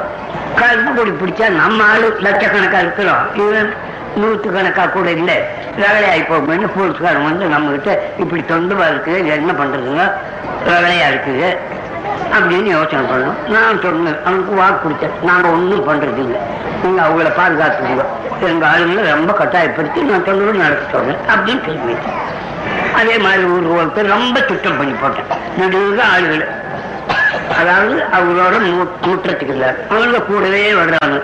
கருப்பு கொடி பிடிச்சிக்கிட்டு போலீஸ்காரர் ஒரு முந்நூறு நானூறு பேர் செவ்வறு மாதிரி எங்களுக்கு அவங்களுக்கு நின்றுட்டு வர்றாங்க. அப்படியே போயிட்டே இருந்தது.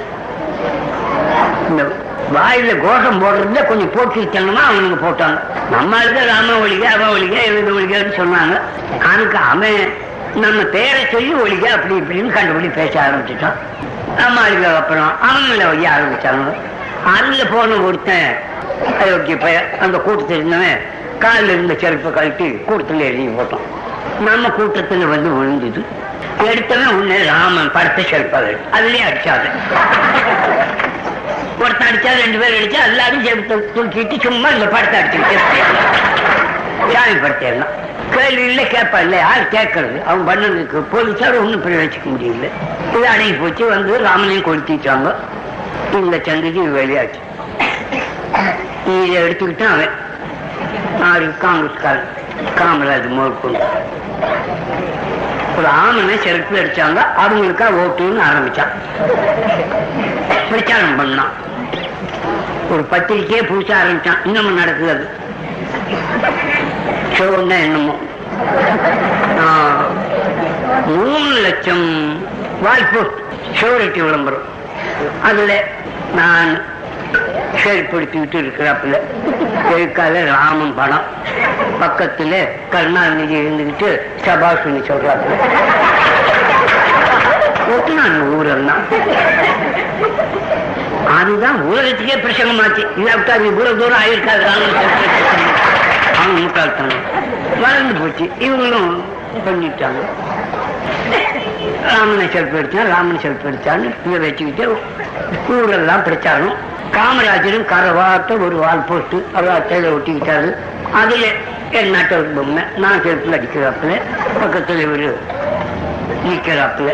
நம்ம கருணாநிதி இதையெல்லாம் காட்டிட்டு இருந்தார். கருணாநிதிக்கு கலைஞருக்கு பயமாயி போச்சு ஓ இந்த மாதிரி ஆரம்பிச்சுட்டாங்க. ஜனங்களுக்கும் புத்தி மாறித்தான் இருக்கும். நமக்கு ஏதாவது ஆபத்து வரத்தான் போகுது.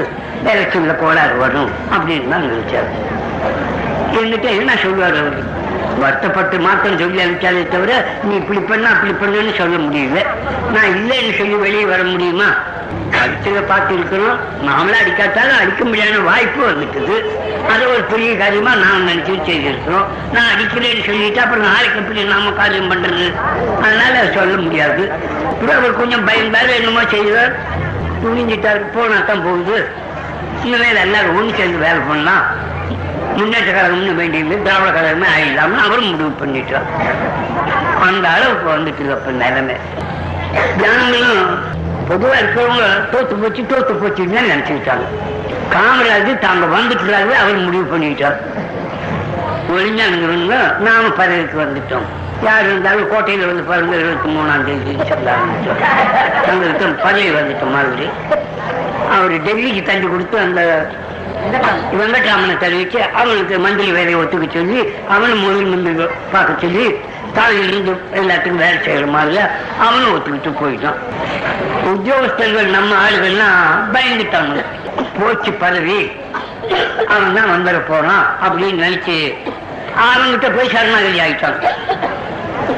ஒரு கலைஞர் ஊர் ஊரா போய் பிரச்சாரம் பண்ணிட்டு வர்றாரு. அந்த சமயத்துல சீஃப் செக்ரட்டரியா இருந்த ஆளு அந்த ராயப்பாங்கிறவன் ஃபைல் எல்லாம் கொண்டு ராஜாஜி கிட்ட வீடு கிட்ட கொடுத்துட்டான். காமராஜர் கிட்ட கொடுத்துட்டான். எல்லா ஃபைலும் அவர் பார்க்கறாரு. என்னென்ன பண்ணு எப்படி திருத்தணும்னு வந்தா எப்படி அதிகாரம் பண்றதுன்னு. ஐஜி இருந்தாரு. அவரு என்ன பண்ணாரு? அவன் தான் வந்துட்டு போறான் பதவிக்கு நினைச்சு அவனுக்கு நல்ல பிள்ளை ஆகிறதுக்கு நம்ம ஆளுகளில் ஒரு ரெண்டு மூவாயிரம் பேரை அரெஸ்ட் பண்ணிட்டார். இவர் ஊர்ல இல்லை. இவர் பிரச்சாரத்துக்கு தெரியுவார் திருநெல்வேலி அந்த பக்கம் சுற்றுறார் மாமல்ல மூவாயிரம் பேரை பிடிச்சி ஜெயிலில் போட்டார். வேலை செய்யறதுக்கு ஆள் இல்லாத மாதிரிலாம் பண்ணிட்டார். காமராஜ் இது கலைஞர் வந்து பார்த்தாரு. இந்த மாதிரி இருக்கிறத கண்ணில் கண்டுட்டாரு. ஆபீஸர் ரகசியம் எல்லாம் அவர்கிட்ட போகுது. ஆளுகள்லாம் அங்கே போயிட்டு இருக்காங்கன்னு தெரிஞ்சுட்டாரு இப்போ என்ன பண்ணாரு? போச்சு அப்படின்னு நினைச்சிட்டு உட்காந்துக்கலாம் பேசணும் எலெக்ஷன் என்ன ஆரம்பித்தாலும் அந்த இருபத்தி ரெண்டாம் தேதி ராத்திரி. என்ன ஆரம்பிச்சா நான் என் பாட்டுக்கு இப்படி படுக்கையில் இருந்துட்டு உட்காந்து இப்படித்தான் விசனை போட்டுக்கிட்டு இருக்கிறேன். எலெக்ஷன் ஆகாக ராத்திரியில் செய்தி வருது. ஒன்று திமுக ஒன்று காங்கிரஸ் ஒன்று திமுக இப்படி ஒன்று போகணும்னு ஒரு ஏழு எட்டு வந்துக்கிட்டே இருந்தது. தீர்ந்து போச்சு. நாம ஒழிஞ்சு அப்படின்னு நினைச்சு உட்காந்துட்டு இருக்கோம். அடுத்தாப்புல என்னமோ திமுகன்னு வந்தது. சேர்ந்தாப்புல வந்துட்டு திமுக திமுக திமுகன்னு உட்காந்து தேவலாம் போட்டுருக்கேன்னு அப்படி வந்துச்சு உட்காந்துக்கிட்டு கவனிக்க ஆரம்பிச்சோம். மர்மமானு வந்துட்டு. இவனுக்கு ஒரு ஏழு வந்ததோட நின்னே போச்சு. அப்புறம் உஷாராச்சு இருந்தோம் உடனே பட்டணத்துக்கு போகலான்னு புறப்பட்டோம். வண்டியில் காரில் காரில் ரேடியோ எடுத்து வச்சுக்கிட்டு போகணும் போய் சேர்றதுக்குள்ள காருக்கு எல்லா ஆசங்களையும் வந்து ஜெயிச்சால் ஜெயிச்சால் ஜெயிச்சால்னு. போறதுக்குள்ளவே மெஜாரிட்டி ஆகிப்போச்சு கிட்டத்தட்ட இவங்களுக்கு இரநூறுக்கு மேல ஆகிப்போச்சு இவங்க ஒரு நூத்தி எண்பத்தி ஏழு பேரு எண்பத்தி நாலு பேரு கம்யூனிஸ்ட் ஒரு ஒன்பது பேரு முஸ்லீம் லீக்ல ஒரு எட்டு பேரு. இன்னும் சுயேட்சை அவங்க இவங்க இதெல்லாம் சேர்ந்து இரநூறு பேருக்கு மேல இவங்க வந்துட்டாங்க. அவங்களுக்கு இரநூறு பேர் கூட இல்லை. அதுவும் மூணு நாலு பேர் அவங்க. கடைசியில எதிர்கட்சிக்கு ஆள் இல்லாம போச்சு. நூற்றுக்கு பத்து பேர் இருந்தா தான் எதிர்கட்சி வைக்கலாம். இருநூத்தி முப்பத்தி நாலு பேர் சட்ட மெம்பர் இருபத்தி மூணு பேராவது இருந்தா தான் எதிர்கட்சின்னு உட்காரலாம். ஒரு கட்சிக்கு இருபத்தி மூணு பேர் இல்லை. அதுக்கு மாதிரி ஒவ்வொரு அடுக்குக்கு நாலு குடும்பம் அஞ்சு குடும்பம் ஆறு குடும்பம். மனமான ஒரு கட்சி. ஒவ்வொருத்தனுக்கும் பூமி. அவன் முழுகிறதெல்லாம் அவனுக்கு. எங்க இங்க பொது பூமி இருந்ததோ? எல்லாமே இல்லாம அது இல்லைன்னா மக்களுக்கு உத்தியோகம் கொடுக்கறதுல எவ்வளவு கொடுக்க வேணுமோ அந்த மாதிரி படிக்க செய்யறதுக்கு ஜனங்களுக்கு எவ்வளவு பணம் கொடுக்கணுமோ சம்பளம் இல்லாம தவிர படிக்கிறதுக்கு வேற சாப்பாட்டுக்கு வேற. இப்படியாக அள்ளி பணத்தை கொடுக்க ஆரம்பிச்சிட்டாங்க. செய்யறது தாராளமா செய்ய ஆரம்பிச்சிட்டாங்க. ஜனங்களுடைய எண்ணம் ஒரே அடியா திரும்பிட்டுது எல்லாரும் நினைச்சாங்க எதிரிகள் எல்லாம். என்ன நினைச்சாங்க? இந்த தடவை நமக்கு ஒன்றும் வாய்ப்பு இல்லை. அவங்களே வந்துட்டாங்க எப்படியாவது இதை ஒழிக்கணுமே. என்ன பண்றது அப்படின்னு நினைச்சாங்க. ராஜகோபாலாச்சாரியாரு காமராஜர் நம்ம அந்த காங்கிரஸ்காரரு அப்புறம் கம்யூனிஸ்டுகள் மற்ற கட்சிக்காரங்க இப்படி ஒரு ஏழு எட்டு பத்து கட்சிக்காரரும் ஒன்று சேர்ந்துட்டாங்க. எப்படியாவது இதை ஒழிச்சுத்தான் தேடணும் வாய்ப்பு இல்லை. என்ன சொல்லுவாங்க? ஊழல்னு ஒண்ணுதான் சொல்றான். சொன்னா ரெட்டை அடி விழுந்து அவங்களுக்கு. அந்த சமயத்துல ஒரு தானா வந்தாப்புல ஒரு வாய்ப்பு வந்துட்டு. என்ன வாய்ப்பு வந்தது? எம்ஜிஆருக்கு ஒரு நெருக்கடி வந்துட்டு. எம்ஜிஆருக்கு மனசுல கொஞ்சம் வருத்தம் இருந்திருக்கு கொஞ்ச நாளா. ஆனாலும் அதை காட்டிக்காத அவர் கூடவே இருந்திருக்காரு. என்ன காரியம்னா அவர் இத்தனைக்கு எம்ஜிஆருக்கு உதவி பண்ற முறையில அவர் சொல்றபடி எல்லாம் கேட்டுக்கிட்டு வந்திருக்காங்க. இந்த மந்திரிகள் கொடுத்ததுல நமக்கெல்லாம் தெரியாது. அவர் சொன்னபடியே கொடுக்கறது. அதனால மந்திரி வேணுங்கிறவங்க கூட அவரை போய் கேட்டுக்கிறது அவர் சிப்பாஸ் சொன்னா கொடுத்துரு எல்லாம். நாம கொடுத்துடாத சொல்லப்பட நினைச்சுக்கிட்டு இருக்கிறதுன்னா அவர் சொல்லித்தான் கொடுத்துருக்காரு அந்த மாதிரி அவருக்கு அவ்வளவு வேலை பண்ணியிருக்காங்க அவ்வளவு உதவி பண்ணியிருக்காங்க. அவர் தனக்குன்னு கேட்டார் என்னடா நாம சொல்றவங்களுக்கு எல்லாம் கொடுக்குறாங்களே நாம ஒண்ணு கொடுக்கணும்னு கேட்டார். அதில் அவர் ஜாக்கிரதையா இருந்துகிட்டார் எனக்கும் சந்தேகம் வந்தது அது சரியில்லைன்ட்டு நான் சொல்லி நியாயம் இல்லைன்னு கொடுக்கல. அந்த மனசுல அதை வச்சுக்கிட்டார். வருத்தத்தை. ஆனா அதை காட்டிக்கல அவரு. வாய்ப்பு இல்லை அவருக்கு அப்ப காட்டுறதுக்கு இப்ப ஒரு வாய்ப்பு வந்தது என்ன வாய்ப்பு வந்ததுன்னா அவருக்கு இருபத்தி ஒன்பது லட்சமோ இருபத்தி ஏழு லட்சமோ இன்கம் டாக்ஸ் போட்டாங்க. அவர் அறந்து விவரம் கணக்கு காட்டலைங்கிறது பல விதமான குற்றச்சாட்டை சாட்டி இருபத்தி ஒன்பது லட்சத்துக்கு போட்டாங்க. இவர் அப்பீல் ஒன்றும் சரி பண்ணல. பிரயோஜனப்படவில்லை. ஜப்திக்கு வந்துட்டாங்க. வீட்டையும் ஒரு தோட்டத்தையும் ஜப்தி பண்றதுக்கு ஆரம்பிச்சாங்க இவர் பண்றாங்களேன்னு உடனே கோர்ட்டுக்கு போய் ஸ்டே வாங்குறதுக்கு ஆரம்பிச்சார் ஹைகோர்ட்டில். ஸ்டேக்கு வாயிலா போட்டிருக்காங்க. இந்த மத்தியில் தான் இவர் சண்டைக்காரன் சாட்சிக்காரன் காலில் விழுந்து சண்டைக்காரன் காலில் விழுந்துட்டு இவர் அப்பத்தான் போய் பிடிச்சிருக்கிறார். எப்படி பிடிச்சாரு என்ன பண்ணாரு ஏதுங்கிறதுனா அவங்களுக்கு தெரியும். ரொம்ப கோளாறு விஷயம் அது. இந்த முன்னேற்ற கழகத்தை காட்டி கொடுத்துட வேண்டியது. அதுக்கு விரோதமாக பிரச்சாரம் பண்ணி அது ஒளியத்துக்கு ஒரு பாடுபட வேண்டியது. அதுக்கு பதிலாக அவருக்கு அந்த இன்கம் டாக்ஸ் நெருக்கடியிலிருந்து எவ்வளவு உதவி பண்ண வேணுமோ அந்த உதவியெல்லாம் பண்றது இந்த ஒப்பந்தம் ஆகி போச்சு அவங்களுக்கும் இந்த ஒப்பந்தத்துக்கு முன்னாலே நின்றவங்க கொங்காரமங்கலமும் சுப்பிரமணியமும் உறுதி கொடுத்துருக்காங்க. உங்களுக்கு இந்த காலையில் நாங்கள் சௌகரியம் செய்கிறோம் நீ ஆரம்பித்தா போதும்னு நீ தெரிஞ்ச உடனே மற்றவங்க எல்லாம் அதுக்கு ஒப்பம் கொடுத்துட்டோம். நாங்க எல்லாம் உதவி பண்றோம். இந்த ஏற்பாடுன்னா பண்ணிவிட்டால் என்ன சாக்கு சொல்றதுன்னு திண்டாடினார் ஒன்றும் சொல்ல முடியல. ராஜாகிறதுக்கு இல்லாத ஒரு காரணங்களை கண்டுபிடிச்சுக்கிட்டாரு ஆறுதலேன்னு முடிவு பண்ணிட்டு என்ன பண்ணாங்க?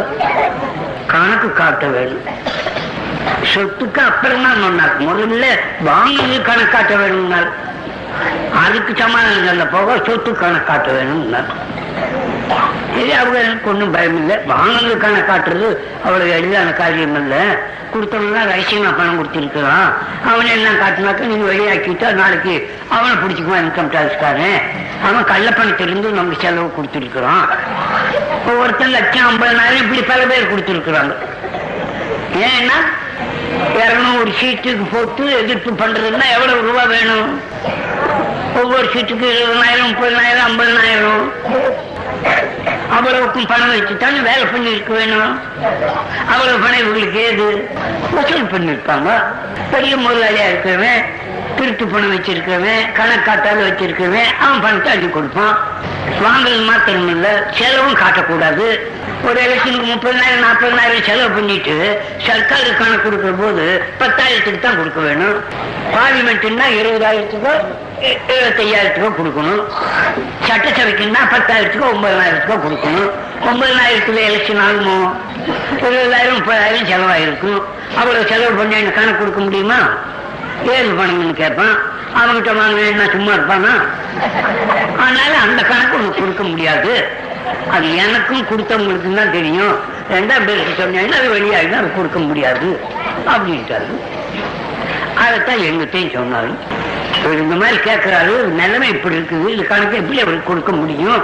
மற்றபடி எங்க சொத்தப்படி வேணா அவர்கிட்டயே ஒப்பிச்சு போடுறோம். அவரே வந்து இஷ்டம் போல கணக்கு எழுதிக்கிட்டோம். இது நீங்களும் வேணாலும் இருந்து பார்த்து எது எது வேணுங்கிறீங்களோ அதெல்லாம் கேளுங்க நாங்க கொடுக்கணும். அப்படின்னு எனக்கே சொன்னாரு. கலைஞரும் சொன்னாரு இன்னொரு நண்பரும் சொன்னாரு. ஆரை சொன்னேன் இவருக்கு. வாங்கியாந்து கூப்பிட்டு நீ அந்த மாதிரி கணக்கு கேட்கறது தப்பு. இந்த கணக்கு வேணா நீ அதை வேணாலும் கேட்டு சரி பண்ணிக்க. நானும் சொல்றேன் நானு. உனக்கு வேணா கொடுக்க சொல்றேன் நீ அதுக்குள்ளே அது பிரச்சனை தரணுமா? கணக்கு கொடுக்காத்தான் நான் வெளியே போய் சொல்லுவேன்னு சொல்லிட்டு அது கட்டுப்பாடு என்ன ஆகுறது? வெளியே போய் சொல்லுவேன்னு ஆரம்பிச்சாக்க அடங்கு நடந்தப்ப இல்லையே அந்த ஒரு வார்த்தை நீ வாபீஸ் வாங்கிக்க. மற்றபடி உனக்கு வேண்டியதெல்லாம் நான் ஒப்பிக்கிறேன் அப்படின்னு ஜாமீன் சொல்லி அவர் கூப்பிட்டு நீ இந்த மாதிரி எல்லாம் செய்யல அது சொல்லும் போதே நான் விஷயத்தையும் சொன்னேன். உங்க பேர்ல இந்த மாதிரி வந்துட்டு இருக்கு நீ இந்த மாதிரி அவங்களுக்குள்ள ஆயிட்ட எதிரிகளுக்கு ஒப்பந்தம் பேசிக்கிட்டீங்க. அதுக்கப்புறம் தான் இந்த கலகம் பண்ணீங்கன்னு சொல்லறாங்க. இது ஆரம்பிச்சீங்கன்னா அது என்னமா யோக்கியமா இருக்கும்? இது உங்களுக்கு கேடா வந்து முடியுமே அப்படின்னு தான் நான் சொன்னேன். அதெல்லாம் இல்லை அதுல என்ன ரொம்ப உறுதி சொல்றாங்க ஓ, அப்படி கிடையாது இப்படி கிடையாது ஒண்ணுமே இல்லை. என்ன மதிக்கிறது இல்லை. நாம் பொருளாளர் பொருளாளர்கிட்ட பணம் கொடுக்கலையானா என்ன அர்த்தம்? எதுக்காக பொருளாளர்? வந்த பணம் எல்லாம் எங்கிட்ட கொடுத்துட்டு தானே வாங்கணும். மூணு வருஷமா என்ன சட்டையே பண்ணலையே அப்படி இப்படின்னு எல்லாம் சொன்னார். ஆனா அது இவ்வளவு கஷ்டம் இருக்கு. மூணு வருஷமா நீ சும்மா போட்டு இப்ப என்ன வேலை இருக்கு? அந்த பணம் சொல்ல மாட்டாங்க. அம்மாவே கணக்கு காட்ட மாட்டாளே. காங்கிரஸ் இந்த காங்கிரஸ் சொன்னால் நூறு இரநூறு கோடி ரூபாய்க்கு மேல வசூல் பண்ணி செலவு பண்ணியிருக்காங்க. பதினஞ்சு மாகாணத்துக்கு ஒரு மாகாணத்துக்கு எத்தனை கோடி ரூபாய் செலவாயிருக்கும்? எத்தனை பேர் ரிட்டாக பணம் வாங்கியிருப்பாங்க? ஒரு கணக்காக உங்கள்கிட்ட காட்ட முடியுமா? அவங்க ஜனங்களுக்காக காட்டுவாங்களா? அந்த அம்மாக்கிட்ட எவ்வளவு பணம் இருந்ததுங்கிறது ஒரு அடையாளம் சொல்றேன். வேலைக்கான ஒருத்தன் போய் அந்த அம்மா கேட்டாங்கன்னா அறுபது லட்சம் ரூபாய் வாங்கிட்டு வந்தாங்கன்னா அவ்வளவு சல்லீஷா அறுபது லட்சம் ரூபாய் அவர் ஆள்கிட்ட கொடுக்கறதுக்கு கடிதாசி இல்லாம சொல்லாம வாய்ப்பேட்டை நம்பினா எவ்வளவு ரூபாய் இருந்திருக்கும்? அவ்வளவு பெரிய குறை செலவுன்னா கணக்கு காட்டாம இந்த மாதிரி இருக்கிற போது நீ இதுக்கு கணக்கு காட்டுன்னா நல்லா இல்லை. அதை நீ கேட்கறது பிரயோஜனம் இல்லை அப்படின்னு எல்லாம் எடுத்து சொன்னேன். இவருக்கு ஒன்றும் எனக்கு பதில் சொல்ல முடியல. ஆளுதாரு. பிரயோஜனம் இல்லை. உங்களுடைய நன்மைக்கு சொன்னேன். அவங்களுக்கு ஒன்றும் கிடையாது உங்களுக்கு பூஜனங்களுடைய அபிமானத்து மேலதான் உங்க பொழப்பு நடக்க வேணும். இதுல மாற்றிக்கிட்டீங்கன்னா உங்களுக்கு இருக்கிற பற்றி விட்டு போகும். உங்க வாழ்வே உங்களுக்கு எழுதி வந்துடும் என்னென்னமா சொன்னேன் கஷ்டமா தான் இருந்து கேட்கறதுக்கு அவருக்கு. ஆனா ஒப்புதல் ஆகிப்போச்ச பெரிய காரியத்தின் அவர் ராஜபேசி வந்திருக்காரு. இருபத்தி ஏழு லட்சம் ரூபாய்க்கு. அப்புறம் எப்படி ஒத்துக்குவாரு? போனார் நான் போயிட்டு வந்து சொல்கிறேன்னு போனவர் நான் ஒன்றும் சொல்றதுக்கு இல்லைன்னு சொல்லிட்டார். சரி சஸ்பெண்ட் பண்ணிட்டோம். இந்த மாதிரி கட்சிக்கு விரோதமாக கொள்கைக்கு விரோதமாக நடந்துவிட்டதுனால பதினஞ்சு நாளுக்கு சஸ்பெண்ட் பண்ணியிருக்கிறோம். அதுக்குள்ள சரி பண்ணிக்கணும்ட்டாங்க. அவருக்கு வேற மார்க்கம் பண்ணிக்கிறதுக்கு உடனே அவரு நான் ராஜினாமா கொடுத்துட்டேன் கொடுத்துட்டு பச்சையா வெளியே வந்துட்டேன் வெளியே வந்து என்ன பண்ண முடிஞ்சது? வசதி ஒண்ணுமே இல்லை. பத்திரிக்காரனும் கம்யூனிஸ்ட் என்ன சொல்றாங்க அதே மாதிரி வாங்கி எடுக்கிறார். அவ்வளவுதான். இவருக்காக நினைச்சு பண்ணி என்ன பண்ணலாம் ஏது பண்ணலாங்கிறது போது மூளை இல்லை. இன்னைக்கு சொல்றது நாளைக்கு கிடையாது. நாளைக்கு சொல்றது அடுத்த நாள் கிடையாது. அப்பப்ப அவனை கேட்டுக்கிட்டு தான் சொல்றது. அந்த மாதிரி ஆரம்பிச்சுட்டாரு. வளர்ந்து போச்சு. பத்திரிக்கையாளர்களுக்கெல்லாம் இது ஒரு சல் வாய்ப்பு கிடைச்சி போச்சு. கண்ணை மூடிட்டு விளம்பரம் கொடுக்க ஆரம்பிச்சு போடுறான். அந்த விளம்பரத்தை எல்லாம் பார்த்து நிஜமாலுமே நாம பெரிய மனுஷன் ஆயிட்டேன்னு நினைச்சுக்கிட்டாரு என்ன நினைச்சே? சொல்லி சுற்றுறாரு போட்டோ எல்லாம் புகணமா தான் போச்சு. ஒண்ணு ஏதாவது அவர் வெற்றி பெற்றேன்னு சொல்றதுக்கு இல்லை. ஊர்கோலம் நடத்திலேயே பெரிய அமளிக்கு பண்ணலாம்னாரு ஊர்கோலம் பாட்டுக்கு ஊர்கோலம் ஒண்ணும் இல்லாம பேசாம உணவு ஊர்வலம் போராட்டம் போயிட்டு வந்தது. வேலை ஆறு அங்க அதனால ஒரு கலர் மாதிரி அதனால வேலை ஆகலாம்னு நினைச்சாரு. போலீஸ்கார் ரொம்ப ஜாக்கிரதையா இருந்தாங்க. வரிசையா நான் நாலு பேரா நிறுத்திட்டு தான் போகணும்ட்டாங்க கலகத்துக்கு இடம் இல்லை. அது புட்டுன்னு போயிட்டுது ஊர்வலத்துக்கு அப்புறம் ஹர்த்தால்னு ஆரம்பிச்சாரு. ஹர்த்தால்ல எவ்வளவு காரியத்தனம் பண்ணுமோ அவ்வளவு ஏற்பாடுலாம் பண்ணாரு. வெளியே வராதீங்க சாமான்லாம் வாங்கி வச்சுங்க வண்டி எல்லாம் ஓட்டாதீங்க கலகம் வரும் அப்படின்னு எல்லாம் இவர் சொல்லிக்கிட்டே ஹர்த்தால் நடத்துறதுனால ஹர்த்தால் ஆரம்பிச்சாங்க. ஒன்றும் பலமா இல்லை கடன் மூடணும்னாங்க. கடன் கடை மூடணும்னா எவனாவது ஒரு பயம் நடக்குன்னா கடை மூடிடுறாங்க. மூட வேணும்னு நம்பி அவங்க மூடவில்லை. வியாபாரி நம்ம கண்டுக்கிறாங்க சொல்ல வந்து வேலை பண்ணுவாங்க. ரெண்டு பேர் போய் இருந்து மூடை அப்படின்னு கேட்டா மூடிடுறாங்க.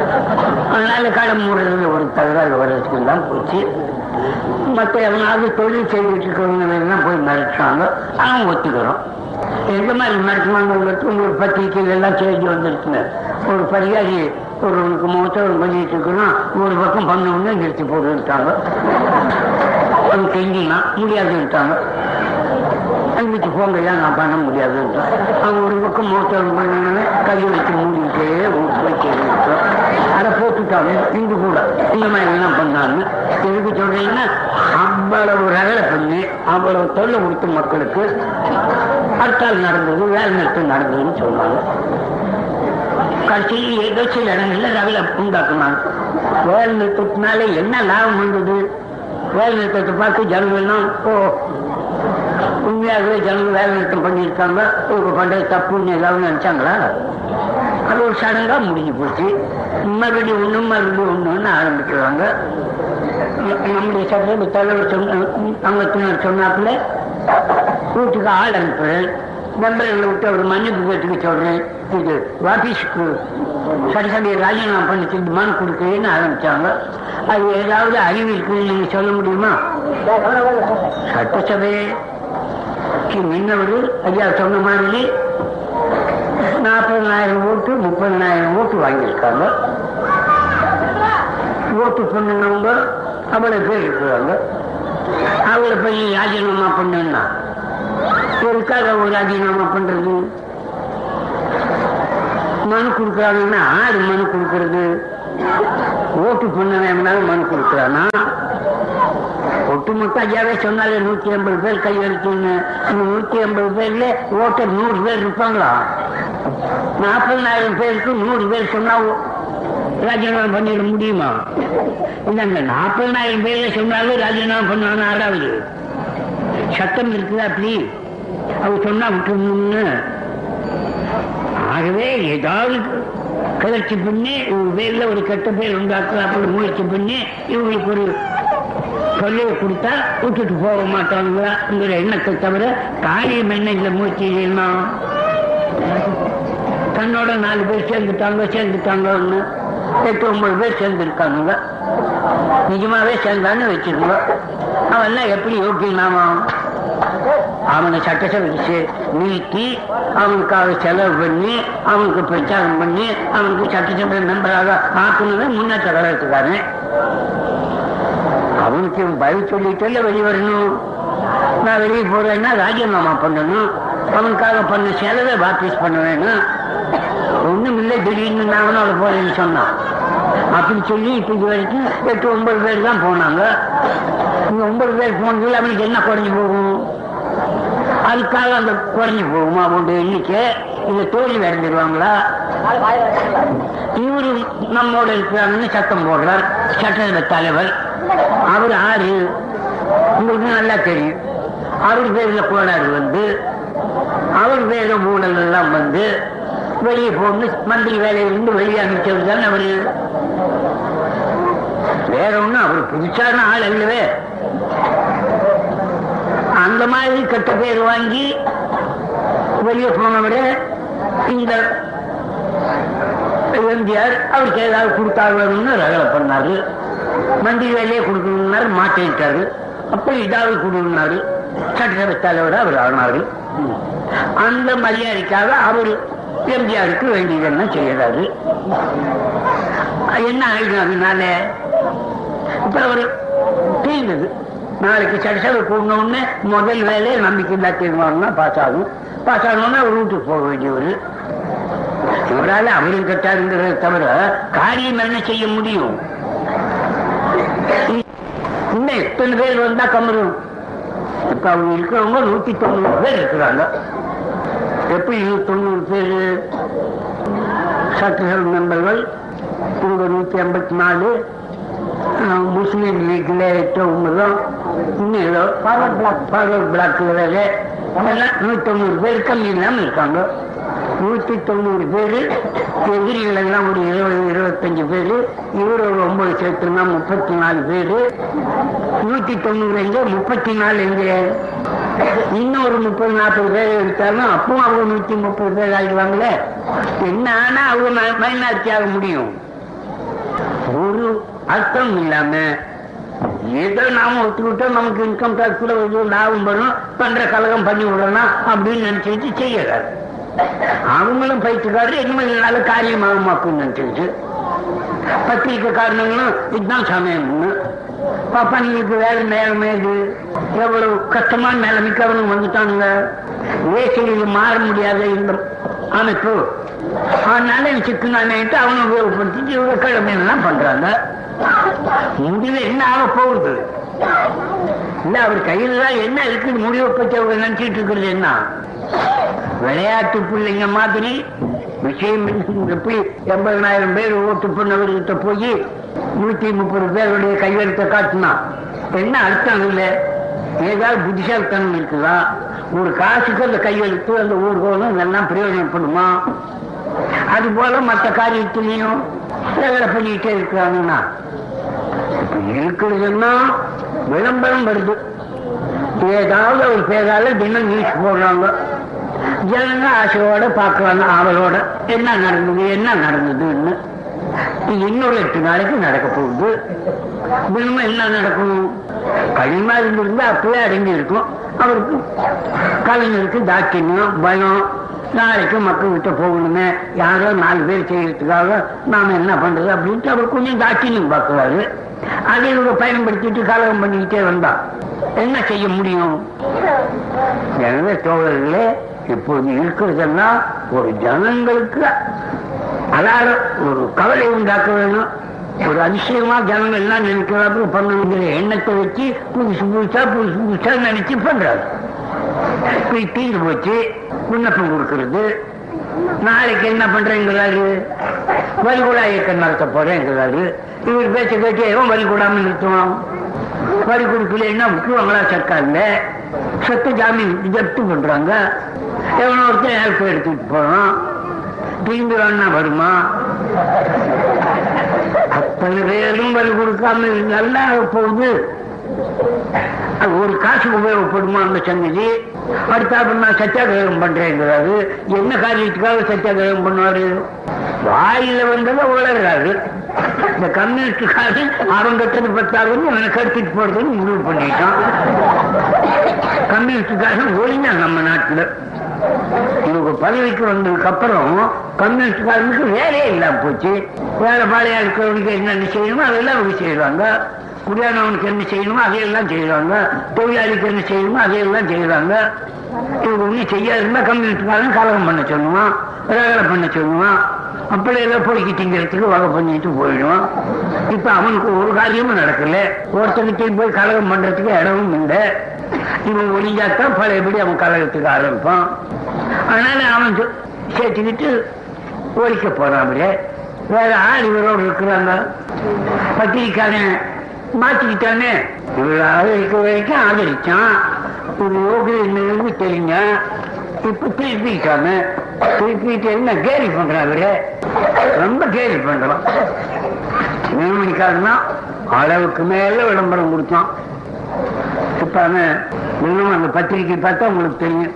இது தெய்வமணி கதிர் உட்கார்ந்துட்டு விஷமப்படுறாரு. போடுறான் பொம்மை அந்த மாதிரி எங்கேயாவது எவ்வளவு கட்டுப்பாடா இருந்த கட்சி? நம்ம கட்சி நான் அதையெல்லாம் விட்டு கட்டுப்பாட்டுக்கு விரோதமா நான் நடக்கிறேன்னு ஏன் இப்படி வந்துட்டேன் அப்படின்னு விஷயப்படுறாப்புல பத்திரிக்காக கண்டுபிடிச்சு போடுறேன். இப்போ ஒரு மனசுல நாம ஏன் இப்படி பண்ணணும்னு தோணுது விஷயம் படுறாருங்க அப்பதான் சந்தையை தெரிஞ்சுக்கிட்டாரு. ஓஹோ நாமளா பண்ணல? எதிரிகள் நமக்கு சாவி கொடுத்து அப்படி நம்ம பண்ணி போட்டாங்க அப்படின்னு சாவி கொடுக்குறாரு எதிரிகள் முடியல. அவங்களுடைய அர்த்தம் என்ன? அவருக்கா புத்தி கிடையாது. கண்டனம் பேச்ச கட்டிட்டு அவர் மாட்டிக்கிட்டாரு அப்படிங்கிறாண்டவன் கீழே சொல்லி காட்டுற மாதிரி. உனக்கு முன்னால சம்பளத்தை விட்டுட்டு போனாரு. என்ன சாதிச்சாரு? அதனால நீ என்ன சாதிக்க போற? அப்படின்னு வழி காட்டும் சம்பத்தை உட்காந்து சொல்ற மாதிரி. நான் முன்னாடி தான் விட்டுட்டு வந்தேன். ஒன்றும் முடிஞ்சது? ஒன்றும் இல்லாமல் போச்சு. அப்படின்னு சொல்றாங்க போறோம். அதோட நிக்கல இங்க இந்த விளம்பரத்தை எல்லாம் பார்த்து ஏமாந்து போயிட்டாரு. நாம இவ்வளவு பெரிய மனுஷன் ஆயிட்டோமே எங்க பார்த்தாலும் நம்ம பேச்சா தானே இருக்குது அப்படின்னு ஆனந்த போட்டு விட்டாரு.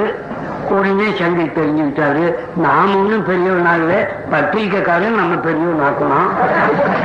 அப்படின்னு உடனே தெரிஞ்சுட்டு சொல்றாப்புல பக்கத்துல பத்திரிக்கா இருக்கிறாப்புல அரை போட்டுருக்கிறாரு. இப்படியே இவர் விஷயத்தை எவ்வளவு பரியாசம் பண்ணணும்னு அந்த மாதிரி. இங்க காமராஜர் அவர் கேள்வி பண்றாரு. நாலு ஆள் வேணும்னு எனக்குப்பா கேட்டேன். சீட்டாடுறதுக்கா கேட்டேன். என்ன வேணும்? அப்படிங்கிறாரு அவர் சொல்றாரு இல்லைங்க ஒரு கட்சியை ஏற்படுத்த போனேன் அதுக்கு நாலு மெம்பர் வேண்டாமான்னு சொல்றாரு. காமராஜ் கேட்கிறாரு இவர் சொல்லுறாருன்னு போடுறாரு இந்த மாதிரி இவரை எவ்வளவு கேலி பண்ணி எவ்வளவு பரிகாசம் பண்ணணுமோ அவ்வளவு எல்லாம் பண்ணிட்டாரு. ராஜகோபாலாச்சாரியார் ராஜா கிட்ட போய் நிற்கிறாரு என்ன வேணும் நீங்க? உங்களுக்கு தலைவர் வேணும்னா என்ன எடுத்துக்குவோம் அப்படின்னு இவர் ஒரு பெரிய தலைவர் ஆகிட்டாரு அவர் அவரை கேள்வி பண்றாரு. இப்படியே அவருடைய வழியே எவ்வளவு பரியாசம் பண்ணுமோ அவ்வளவு பண்றாரு.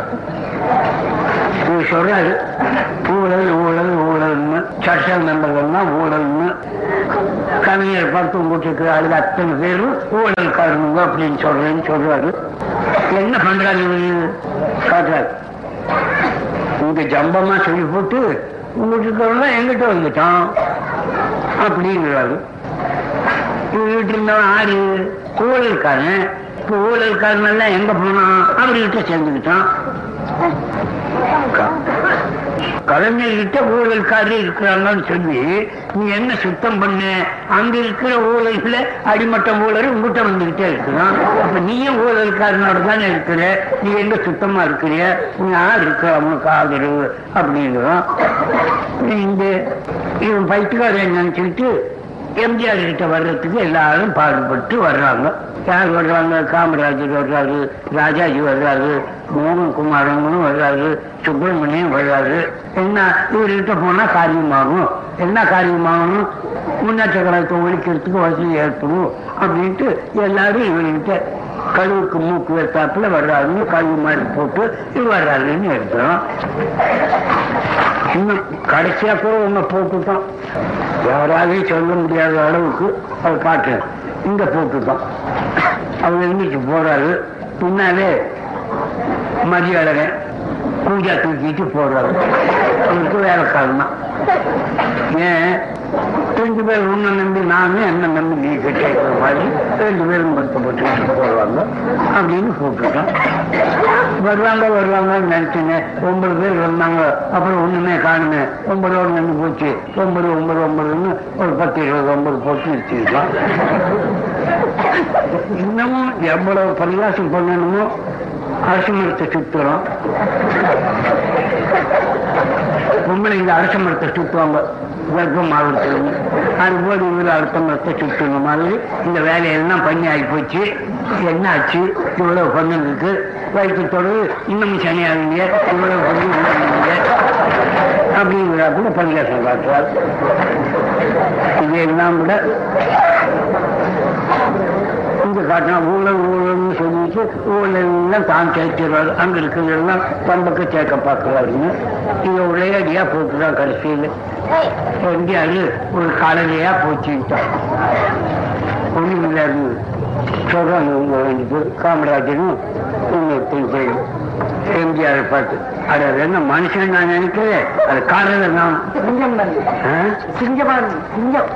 சொல்றாங்க கழுதை அடையாளம் என்ன வேணும்? பாரு கால் இருக்குது இன்னொருத்தர் சொல்றார் மூக்கு பாரு வெள்ளையா இருக்குது. அதனால அது கலர் தான் இதெல்லாம் ஆளு பத்திரிக்கை எவ்வளவு தூக்கி வச்சானுங்களோ அவ்வளவு அழிச்சு விட்டுட்டானுங்க. இங்க போட்டுருக்கார். மூணு மாசத்துக்கு முன்ன அவர் சொன்னது மலர் மகாநாட்டுல. மூணு மாசத்துக்கு முன்னே மலர் மகாநாட்டும் போது எங்க கட்சியாட்ட சுத்தமான கட்சியே கிடையாது. எங்க கட்சி மாதிரி என்ன? மதுவிலக்கு மதுவிலக்கு வேண்டாம். மதுவிலக்கு வேண்டியதில்லைன்னு இவர் தான் சொன்னாரு. இங்க திமுகவில் லஞ்ச ஊழல் இல்லை. எங்க கட்சி மாதிரி சுத்தமான கட்சியே கிடையாது. ஒரு ஆள் மேல ஒரு குற்றம் சொல்ல முடியாது அப்படின்னு இவரே சொல்லியிருக்காரு கம்யூனிஸ்ட் ஒழிக கம்யூனிஸ்டோட சாவகாசமே கூடாது. அவங்க வெளியே வேணும்னு இவர் சொன்னார். சொல்லி எல்லாம் போட்டுக்கிறோம்? இப்ப என்ன பண்றாரு? அதுக்குன்னே விரோதமா ஊழல் கம்யூனிஸ்டை வச்சுக்கிட்டு அவரோட சேர்ந்துக்கிட்டு மூணு மாசத்துக்குள்ள மாறிட்டாரு இந்த மாதிரி எல்லாம் பேசுவார் அப்படின்னு சொல்றோம். இன்னமும் பத்திரிகையில் எழுதி இருக்கிறது. எல்லா பத்திரிகைக்காரனும் எழுத ஆரம்பிச்சிட்டோம். குமுதங்கிறத பாராட்டி எழுதுறோம். அப்படி கல்கண்டு. கல்கண்டுங்கிற பத்திரிகையில காமராஜர் பண்ணுங்கள்லாம் தப்பு. கவிஞர் பண்ணுங்கள்லாம் நேரான காரியம். முட்டாள்தனமா அவர் மாட்டிக்கிட்டார் அப்படின்னு கல்கண்டுல எழுதுறோம். ராஜாஜி பத்திரிகையில கல்கி. ராஜாஜி பத்திரிகையிலேயே சந்தானம் எழுதுறார் இந்த இவர் பண்ணதெல்லாம் முட்டாள்தனம்? யாரு? சர்ச்சை தலைவர். எங்கேயும் இல்லாத அக்கறம் பண்ணிட்டாரு. உலகத்திலேயே இந்த மாதிரி ஒரு மடையும் கிடையவே கிடையாது. அப்படின்னு சொல்லி அவருடைய சிவராஜா பத்திரிகையிலே எழுதிட்டாரு.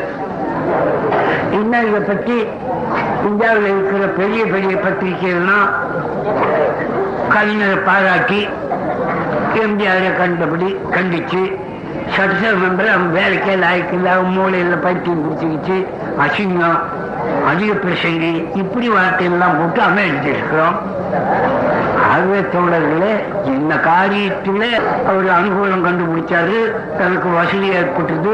இந்த பதினஞ்சு இருபது நாளா பண்ண காரியத்தில் ஏதாவது ஒரு பலன் கிடைச்சதுன்னு சொல்ல முடியுமா? பதினஞ்சு இருபது நாள்ல நஷ்டம் என்ன தெரியுமோ? இருபது முப்பது லட்சம் ரூபாய்க்கு மேலான பந்தம் நாசம் பண்ணியிருக்காரு. ஐம்பது அறுபது பஸ் நெற்பயிற்சி கொடுத்துனாரு. மற்ற போக்குவரத்துக்காரங்கள்லாம் தொழில விளைவிக்கிறாரு. செத்து போனவங்க எத்தனை பேரு திருநெல்வேலியிலே பாளையங்கோட்டையிலே கம்பத்திலே அங்கே இங்கே. கழகமெல்லாம் எத்தனை பேர் இப்ப ஆகியிருக்குது. இந்த கழகத்துக்கெல்லாம் என்ன அவசியம்? இந்த முன்னேற்ற கழகத்தார் போய் கழகத்தை உண்டாக்குனாங்களா? காலித்தனம் பண்ண ஆரம்பிச்சா கலகம் வந்துடுது. போலீஸ்காரருக்கு போனா போலீஸ்காரர் அடிக்கணும். பிபிஎம் அடிச்சானா அடிச்சானா அடிச்சானு சத்தம் போடணும்.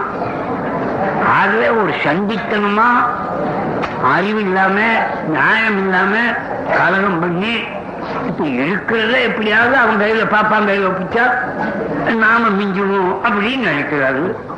ஒரு மிஞ்சினா என்ன நாசமா போனா என்ன பாப்பா கையில போய் சேர்ந்தா நம்ம கையில என்ன ஆகும்? இத்தனை நாள் பண்ணுங்க தானே அவன் கழுக்க வருவான்? அப்படி என்ன இவர் முட்டுவா போறாம? கலகம் பண்ண சென்று போட்டு வசூல் பண்ணுவான் இல்லாட்டா பாப்பறன்னு சொல்லுவோம் வேற காரியம் சாதிக்க முடியாது. மற்ற காரியத்துல எனவே நான் நாம் எவ்வளவோ பாடுபட்டு இந்த நிலைமைக்கு வந்திருக்கிறோம். நீங்க நினைக்கணும். நாம எப்படி இருந்தோம்? நம்ம இயக்கம் ஆரம்பிக்கிறதுக்கு முன்னே தமிழர்களுக்கும் தமிழர் உணர்ச்சி இந்த இந்த மாதிரி எல்லாம் நாம ஆரம்பிக்கும் முன்னே நாம எப்படி இருந்தோம்? எவ்வளவு தீவிரமான இயக்கம் ஜனங்களுக்கு கொஞ்சம் கூட பிடித்தமில்லாத வெறுப்பா இந்த இயக்கம் நாளுக்கு நாள் நாளுக்கு நாள் முன்னேறி எவனாலையும் மாற்ற முடியாத அளவுக்கு உயர்ந்த நிலைமைக்கு வந்துட்டுமே. இந்தியாவிலேயே வேற எந்த கட்சியும் இல்லை இந்த மாதிரி.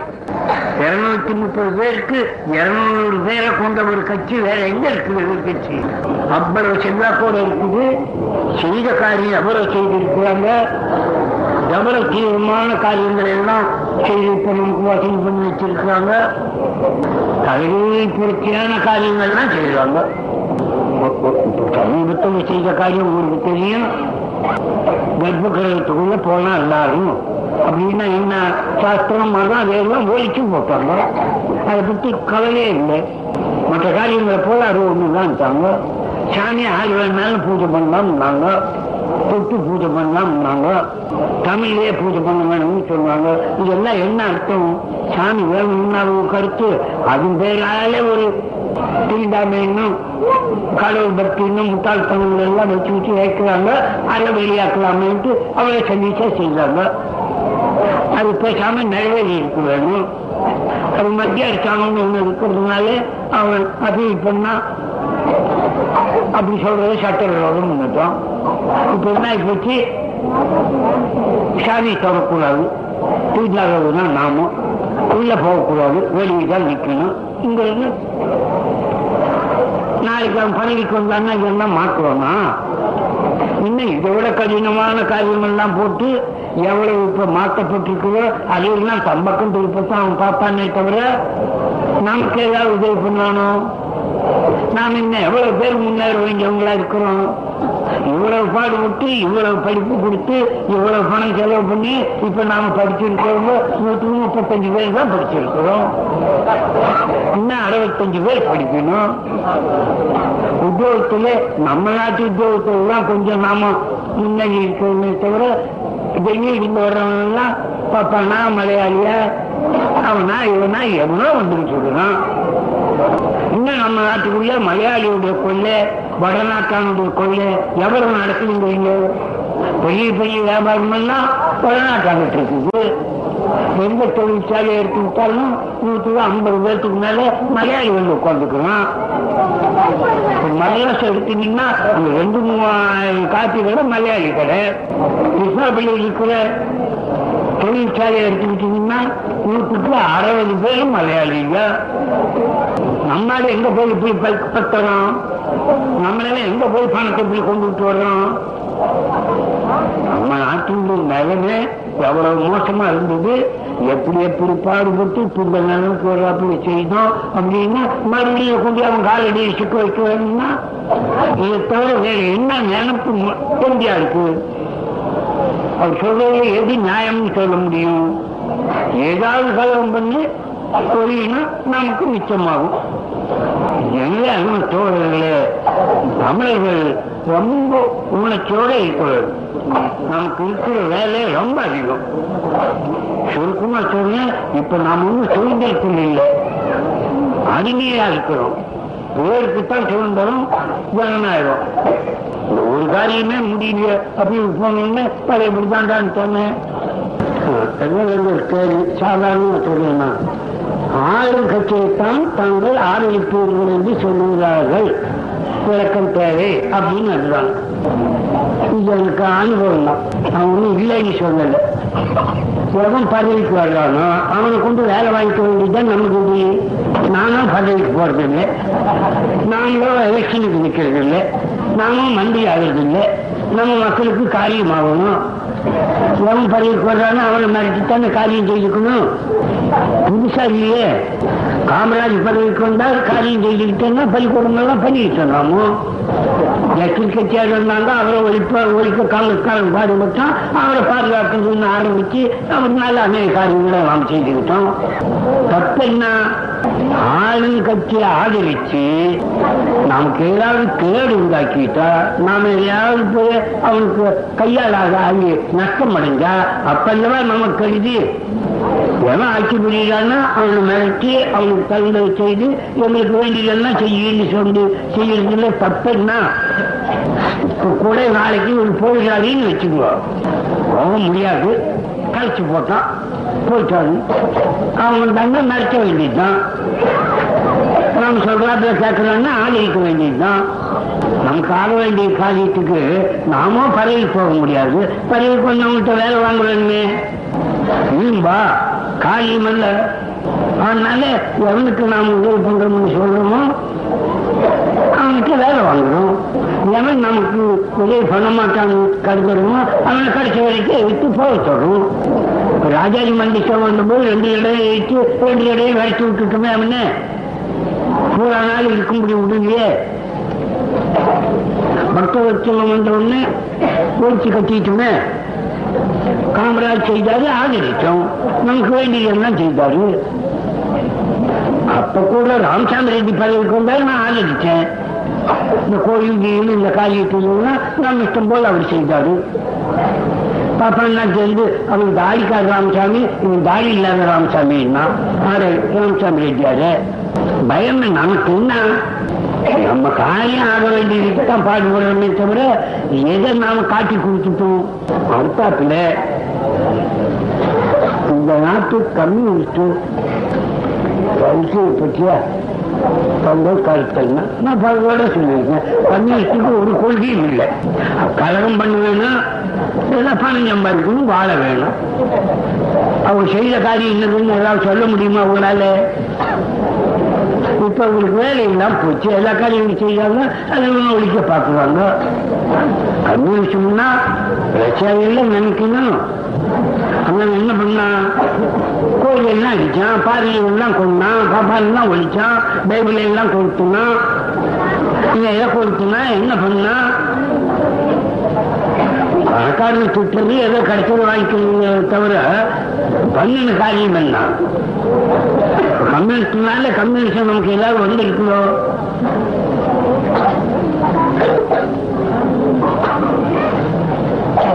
லஞ்சம் ஊழல் ஒழிய தாங்க கூறும் வழி என்ன? லஞ்சம் எப்படி ஒழியும் அரசாங்க முறையிலேயே லஞ்சம் இல்லாம காரியம் நடக்காது. உங்களுக்கு சொல்றேன் நானு.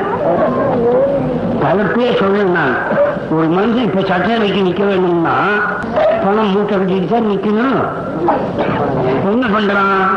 ஓட்டிக்கு பணம் கொடுக்கணும். இவனும் கொடுக்கணும் அவனும் கொடுக்கறான் அப்ப எங்க போய் சுத்தம்ங்கிறது சட்டவைக்கு வர்ற போதே பணம் கொடுத்தீங்க வர்றானு. அளவுக்கு மேல செலவு பண்ணி வர்றானு. தாங்க முடியும் அளவு செலவு பண்ணி தானே வர முடியுது? அப்புறம் வேண்டாம் எப்படி இருப்பான் எந்த ஊர்ல பணம் செலவு பண்ணாம நடக்குது? இந்த அமெரிக்கா எலெக்ஷன்ல நீங்க கேட்டுக்கலாமே. முந்நூறு கோடி ரூபா எலெக்ஷனுக்கு தயாராகிச்சு தயாராச்சு அப்படின்னு எழுதுவான் முதல் நாள். அப்படின்னு ரெண்டாவது நாள் அது தப்புங்கட்டான் ஆனா வந்துட்டு வந்த செய்தி. முன்னே சொன்ன அம்மா நடத்தின எலெக்ஷன்ல ஒரு இருநூறு கோடி ரூபாய் நூறு கோடி ரூபாய்க்கு மேல செலவாயிருக்குது லஞ்சம்னா என்ன? பணம் வேண்டியது அதுக்கு அவனுக்கு உதவி பண்ண வேண்டியது தானே அது எந்த முறையில் வாங்கினாலும் லஞ்சம் தானே? என்ன போச்சே இப்ப ஓட்டுன்னா லஞ்சம் கொடுக்கணுமா இல்லையா?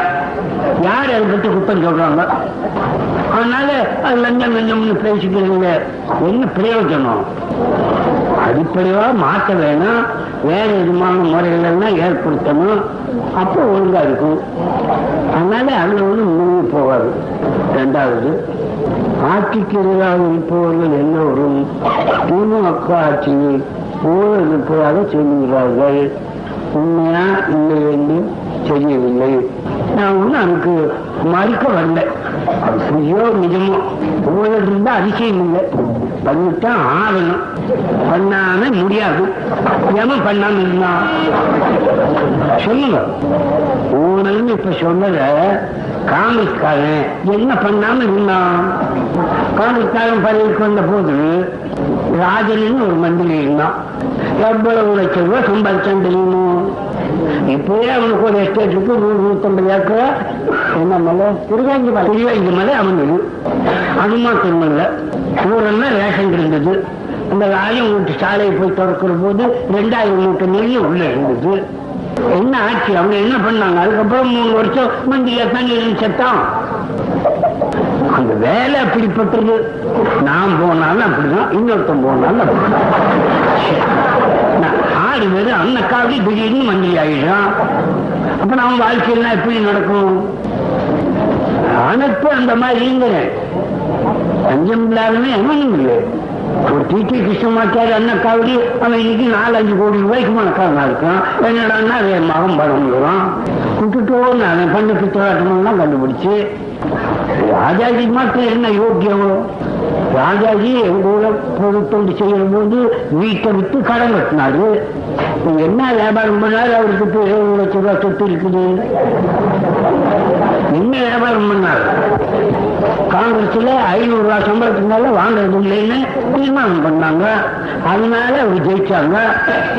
இருபதாயிரம் ரூபாய் சம்பளம் வாங்கினாரு இன்னும் ரெண்டாயிரம் ரூபாய் பிஞ்சின் வாங்கினாரே மாசம் என்ன அர்த்தம் சொன்னோம் அதனால அரசியல்னு சொல்லிட்டு இதெல்லாம் பேசணும் சும்மா புத்தி இல்லாக்கணும் ஆடிட்டு தவறு இருந்தா பேச வேண்டியதுதான். பதவிக்கு வந்தாங்கிட்டு சேலம் மாகாணத்துல சேலம் முனிசிபாலிட்டியில குழாய் வச்சாங்க. அந்த குழாய் வைக்கிறதுக்கு டெண்டர் போட்டாங்க. நூற்றுக்கு எழுபத்தஞ்சு ரூபாய் அதிகமா கொடுத்தவங்களுக்கு வேலை கொடுத்தாங்க. ராஜாஜி ராஜாஜி தான். கம்மியா கொடுத்தவங்களுக்கு வேலை கொடுக்கல. அந்த பண்ணா அவங்களுக்கு செலவுக்கெல்லாம் சரியா இருந்தது. என்னடான்னா எலெக்ஷன் செலவு பண்ணோம்ங்கிறாங்க ஆகவே இந்த அமைப்பு இருக்குது. இதெல்லாம் சொல்லாம முடியாது. செலவு பண்ணித்தான் ஆகணும். நாளைக்கு எலெக்ஷன் வந்தாலும் பண்ணணுமே. ஆகவே ஏதோ தோத்து போனாலும் சொல்லிக்கலாம் எப்படி எலெக்ஷன் ரெண்டு பேரும் செலவு பண்ணி ஒருத்தன் ஜெயிச்சு ஒருத்தன் தோத்தா தோத்தவன் பணம் செலவு பண்ணான்னு சொல்றாங்க அந்த மாதிரி இருக்கு.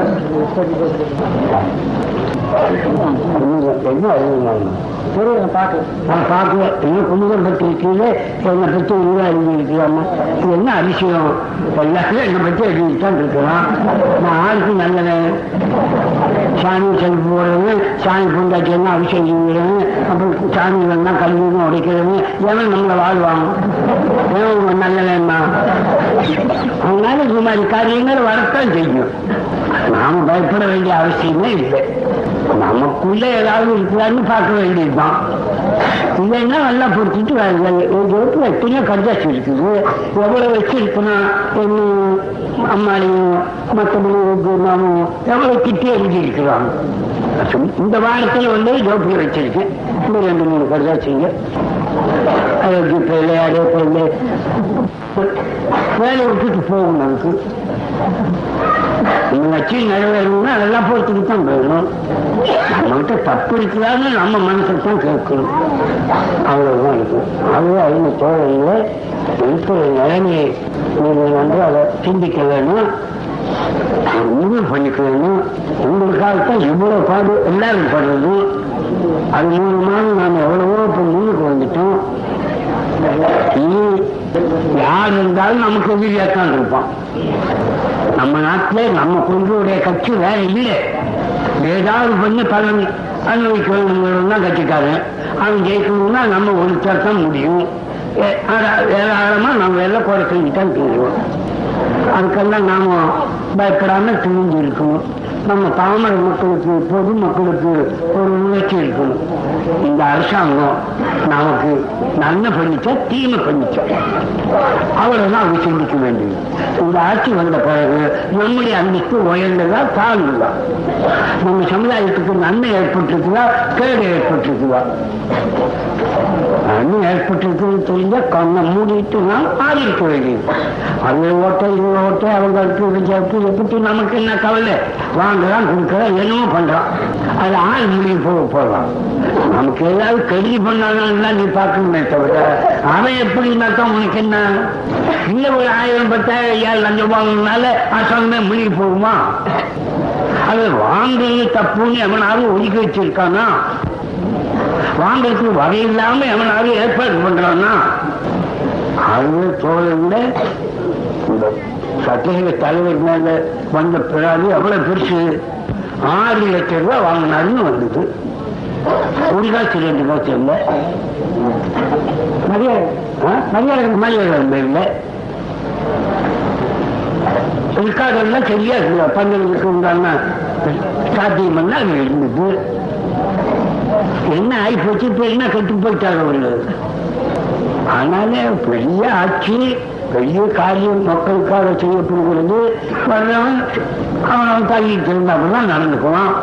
இன்னைக்கு நல்லா போயிட்டான் வேற யார் இருக்கா உங்களுக்கு? புரியுங்க இந்த ஆட்சியவே மாற்றி போடுறீங்க. எல்லாம் ராஜினாமா கொடுத்துட்டே போயிடுறாங்க. அடுத்தாப்புல ஆறு வருவா? இவன் எல்லாம் என்ன யோக்கிய அவங்க பதவியில் இருந்த போது என்ன யோகியை காட்டிட்டாங்க எப்படியோ நாசமா போகட்டும். நம்ம விஷயத்தில் எப்படி நடப்பாங்க வந்தா அதுதான் நீங்க நினைக்கணும். எவ்வளவு பெரிய அரசாங்கம்? ஆயிரம் கோடி ரெண்டாயிரம் கோடி ரூபாய் வரவு செலவு பண்ண ஒரு பெரிய அரசாங்கம்? ஜமனம் அஞ்சு லட்சம் ரெண்டு லட்சம் பத்தாயிரம் இருபதாயிரம் வாங்கினான்னா அமைப்பு வாங்குறோம் அவ்வளவுதான் நீங்க நினைக்கிறீங்களே தவிர அதை சுத்தம் பண்ணணும்னு நினைச்சா இதுல ஓட்ட விழுந்துடும் அதனால இந்த மாதிரி நமக்கு அமையுமா? வேற என்னாலும் வருவானா? வந்தா இந்த யோகிய உடையவன் இருக்கிறானா? நம்ம புள்ள குட்டிகள்லாம் நாளைக்கு என்ன கெட்டியாகும் எனவே நாம சிந்திக்க வேண்டியது ரொம்ப இருக்கு. இதெல்லாம் மறக்கடிக்கத்தான் அயோக்கிய பசங்க என்னமோ ஊழல் வேண்டாயா அது இதுன்னு சொல்றான். இல்லாத இருந்தா பரவாயில்ல எங்கேயும் இருக்குது. அது மாத்திரத்துக்கு வேற வேலை பண்ணணும் அந்த வேலை இப்ப நடக்காது. இன்னைக்கு பேப்பர் பாருங்களேன் முப்பது லட்சம் வாங்கியிருக்கான் ஒரு மந்திரி. முப்பது லட்சம். அந்த எல்லாம் நடவடிக்கை எடுக்கிறாங்க. இன்னும் ஒரு ஊர்ல எவ்வளவோ வாங்கி இருக்கலாம் வெளிப்படையாக தான் பத்திரிகையில வந்துட்டு இருக்குது. சர்வசாதாரணமா போச்சு அது. நாம கவனிக்க வேண்டியது மக்களுக்கு நமக்கு கஷ்டப்படுறவங்களுக்கு தாழ்த்தப்பட்ட மக்களுக்கு அழித்து வைக்கப்பட்ட மக்களுக்கு என்ன நன்மை ஏற்பட்டிருக்கு? இதெல்லாம் அரசாங்கம் வரி கொடுக்குற மாதிரி நினைச்சுக்க வேண்டியதுதான். சும்மா ஜம்பத்துக்கு நான் இல்லைன்னு மறுக்க வரல அவங்க தோழர்களே கடைசியா நான் கேட்டுக்கிறதுன்னா நாம ஏமாந்து போகக்கூடாது பத்திரிக்கைக்காரங்கள்லாம் கட்டுப்பாட அயோக்கியத்தனம் பண்றோம். மனுஷன் புத்தகத்தெல்லாம் எழுதுறோம். ஒவ்வொன்றையும் வெளியிட்டு இருக்கிறதுக்கு போதுமான சக்தி நமக்கு இல்லை. நம்ம பத்திரிகைகளுக்கு பலம் கிடையாது. எனக்கு பத்திரிக்கை போகுதுன்னா எனக்கு பத்தாயிரம் கணக்கில் போகுது. அவனுக்கு பத்திரிக்கை போகுதுன்னா லட்சக்கணக்கில் போகுது. அவனுக்கு உலகமெல்லாம் போகுது. நம்மளுக்கு நம்ம நாட்டுக்குள்ளெல்லாம் சுற்றி திரியுது வாய்ப்பு அவங்க கைக்கு போயிட்டுது அதெல்லாம் செய்துக்குள்ள இந்த கலவரமெல்லாம் வந்துகிட்டு இருக்குது எனவே நம்ம தோழர்கள் மனதில் உறுதி பண்ணிக்குவார். என்ன ஆனாலும் நம்ம ஆட்சியை நாம பாதுகாக்கணும். ஏன்னா என்ன சொன்னாலும் அதை பற்றி காலையில் போட்டுக்கிறது இல்லை. நமக்கு செய்த நன்மை நமக்கு செய்த தீமை அதனால தான் நாம் செய்ய வேண்டிய முடிவு. என்று கருத வேண்டும். எனவே அறிமுக தோழர்களே இப்பொழுது இந்த கூட்டம் ஏற்பாடு பண்ணுறதுன்னா இப்ப நடக்கிற இந்த விஷயத்தை பற்றி தான் இது முன்னே சொன்னேன் இது ஒண்ணும் கஷ்டமே கிடையாது.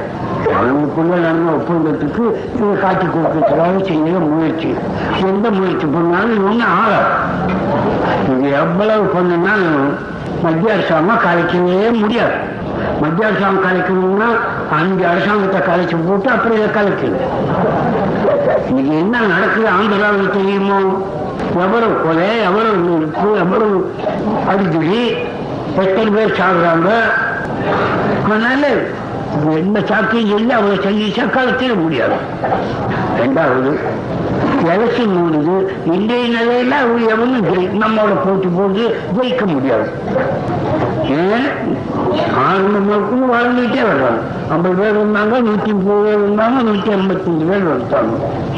அப்புறம் மற்றதெல்லாம் செடிகளும் வந்துட்டாங்க சாமி சேர்ப்பால போட்டு ஓட்டு வந்துட்டு அதனால நம்முடைய நிலைமை இப்ப ரொம்ப பாதுகாப்பா இருக்கு.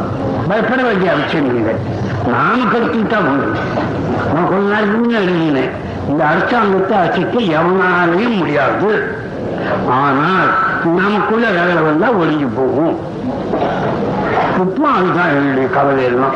நாம கெடுத்து விட்டு இருந்தோம் நமக்கு மேல எவன் யோகியம் இல்லை? மக்களிடத்துல நம்பிக்கை பெற்றோம்னா நமக்கு மேல வேற எவனுக்கும் மக்களுடைய ஆதரவு இல்லை.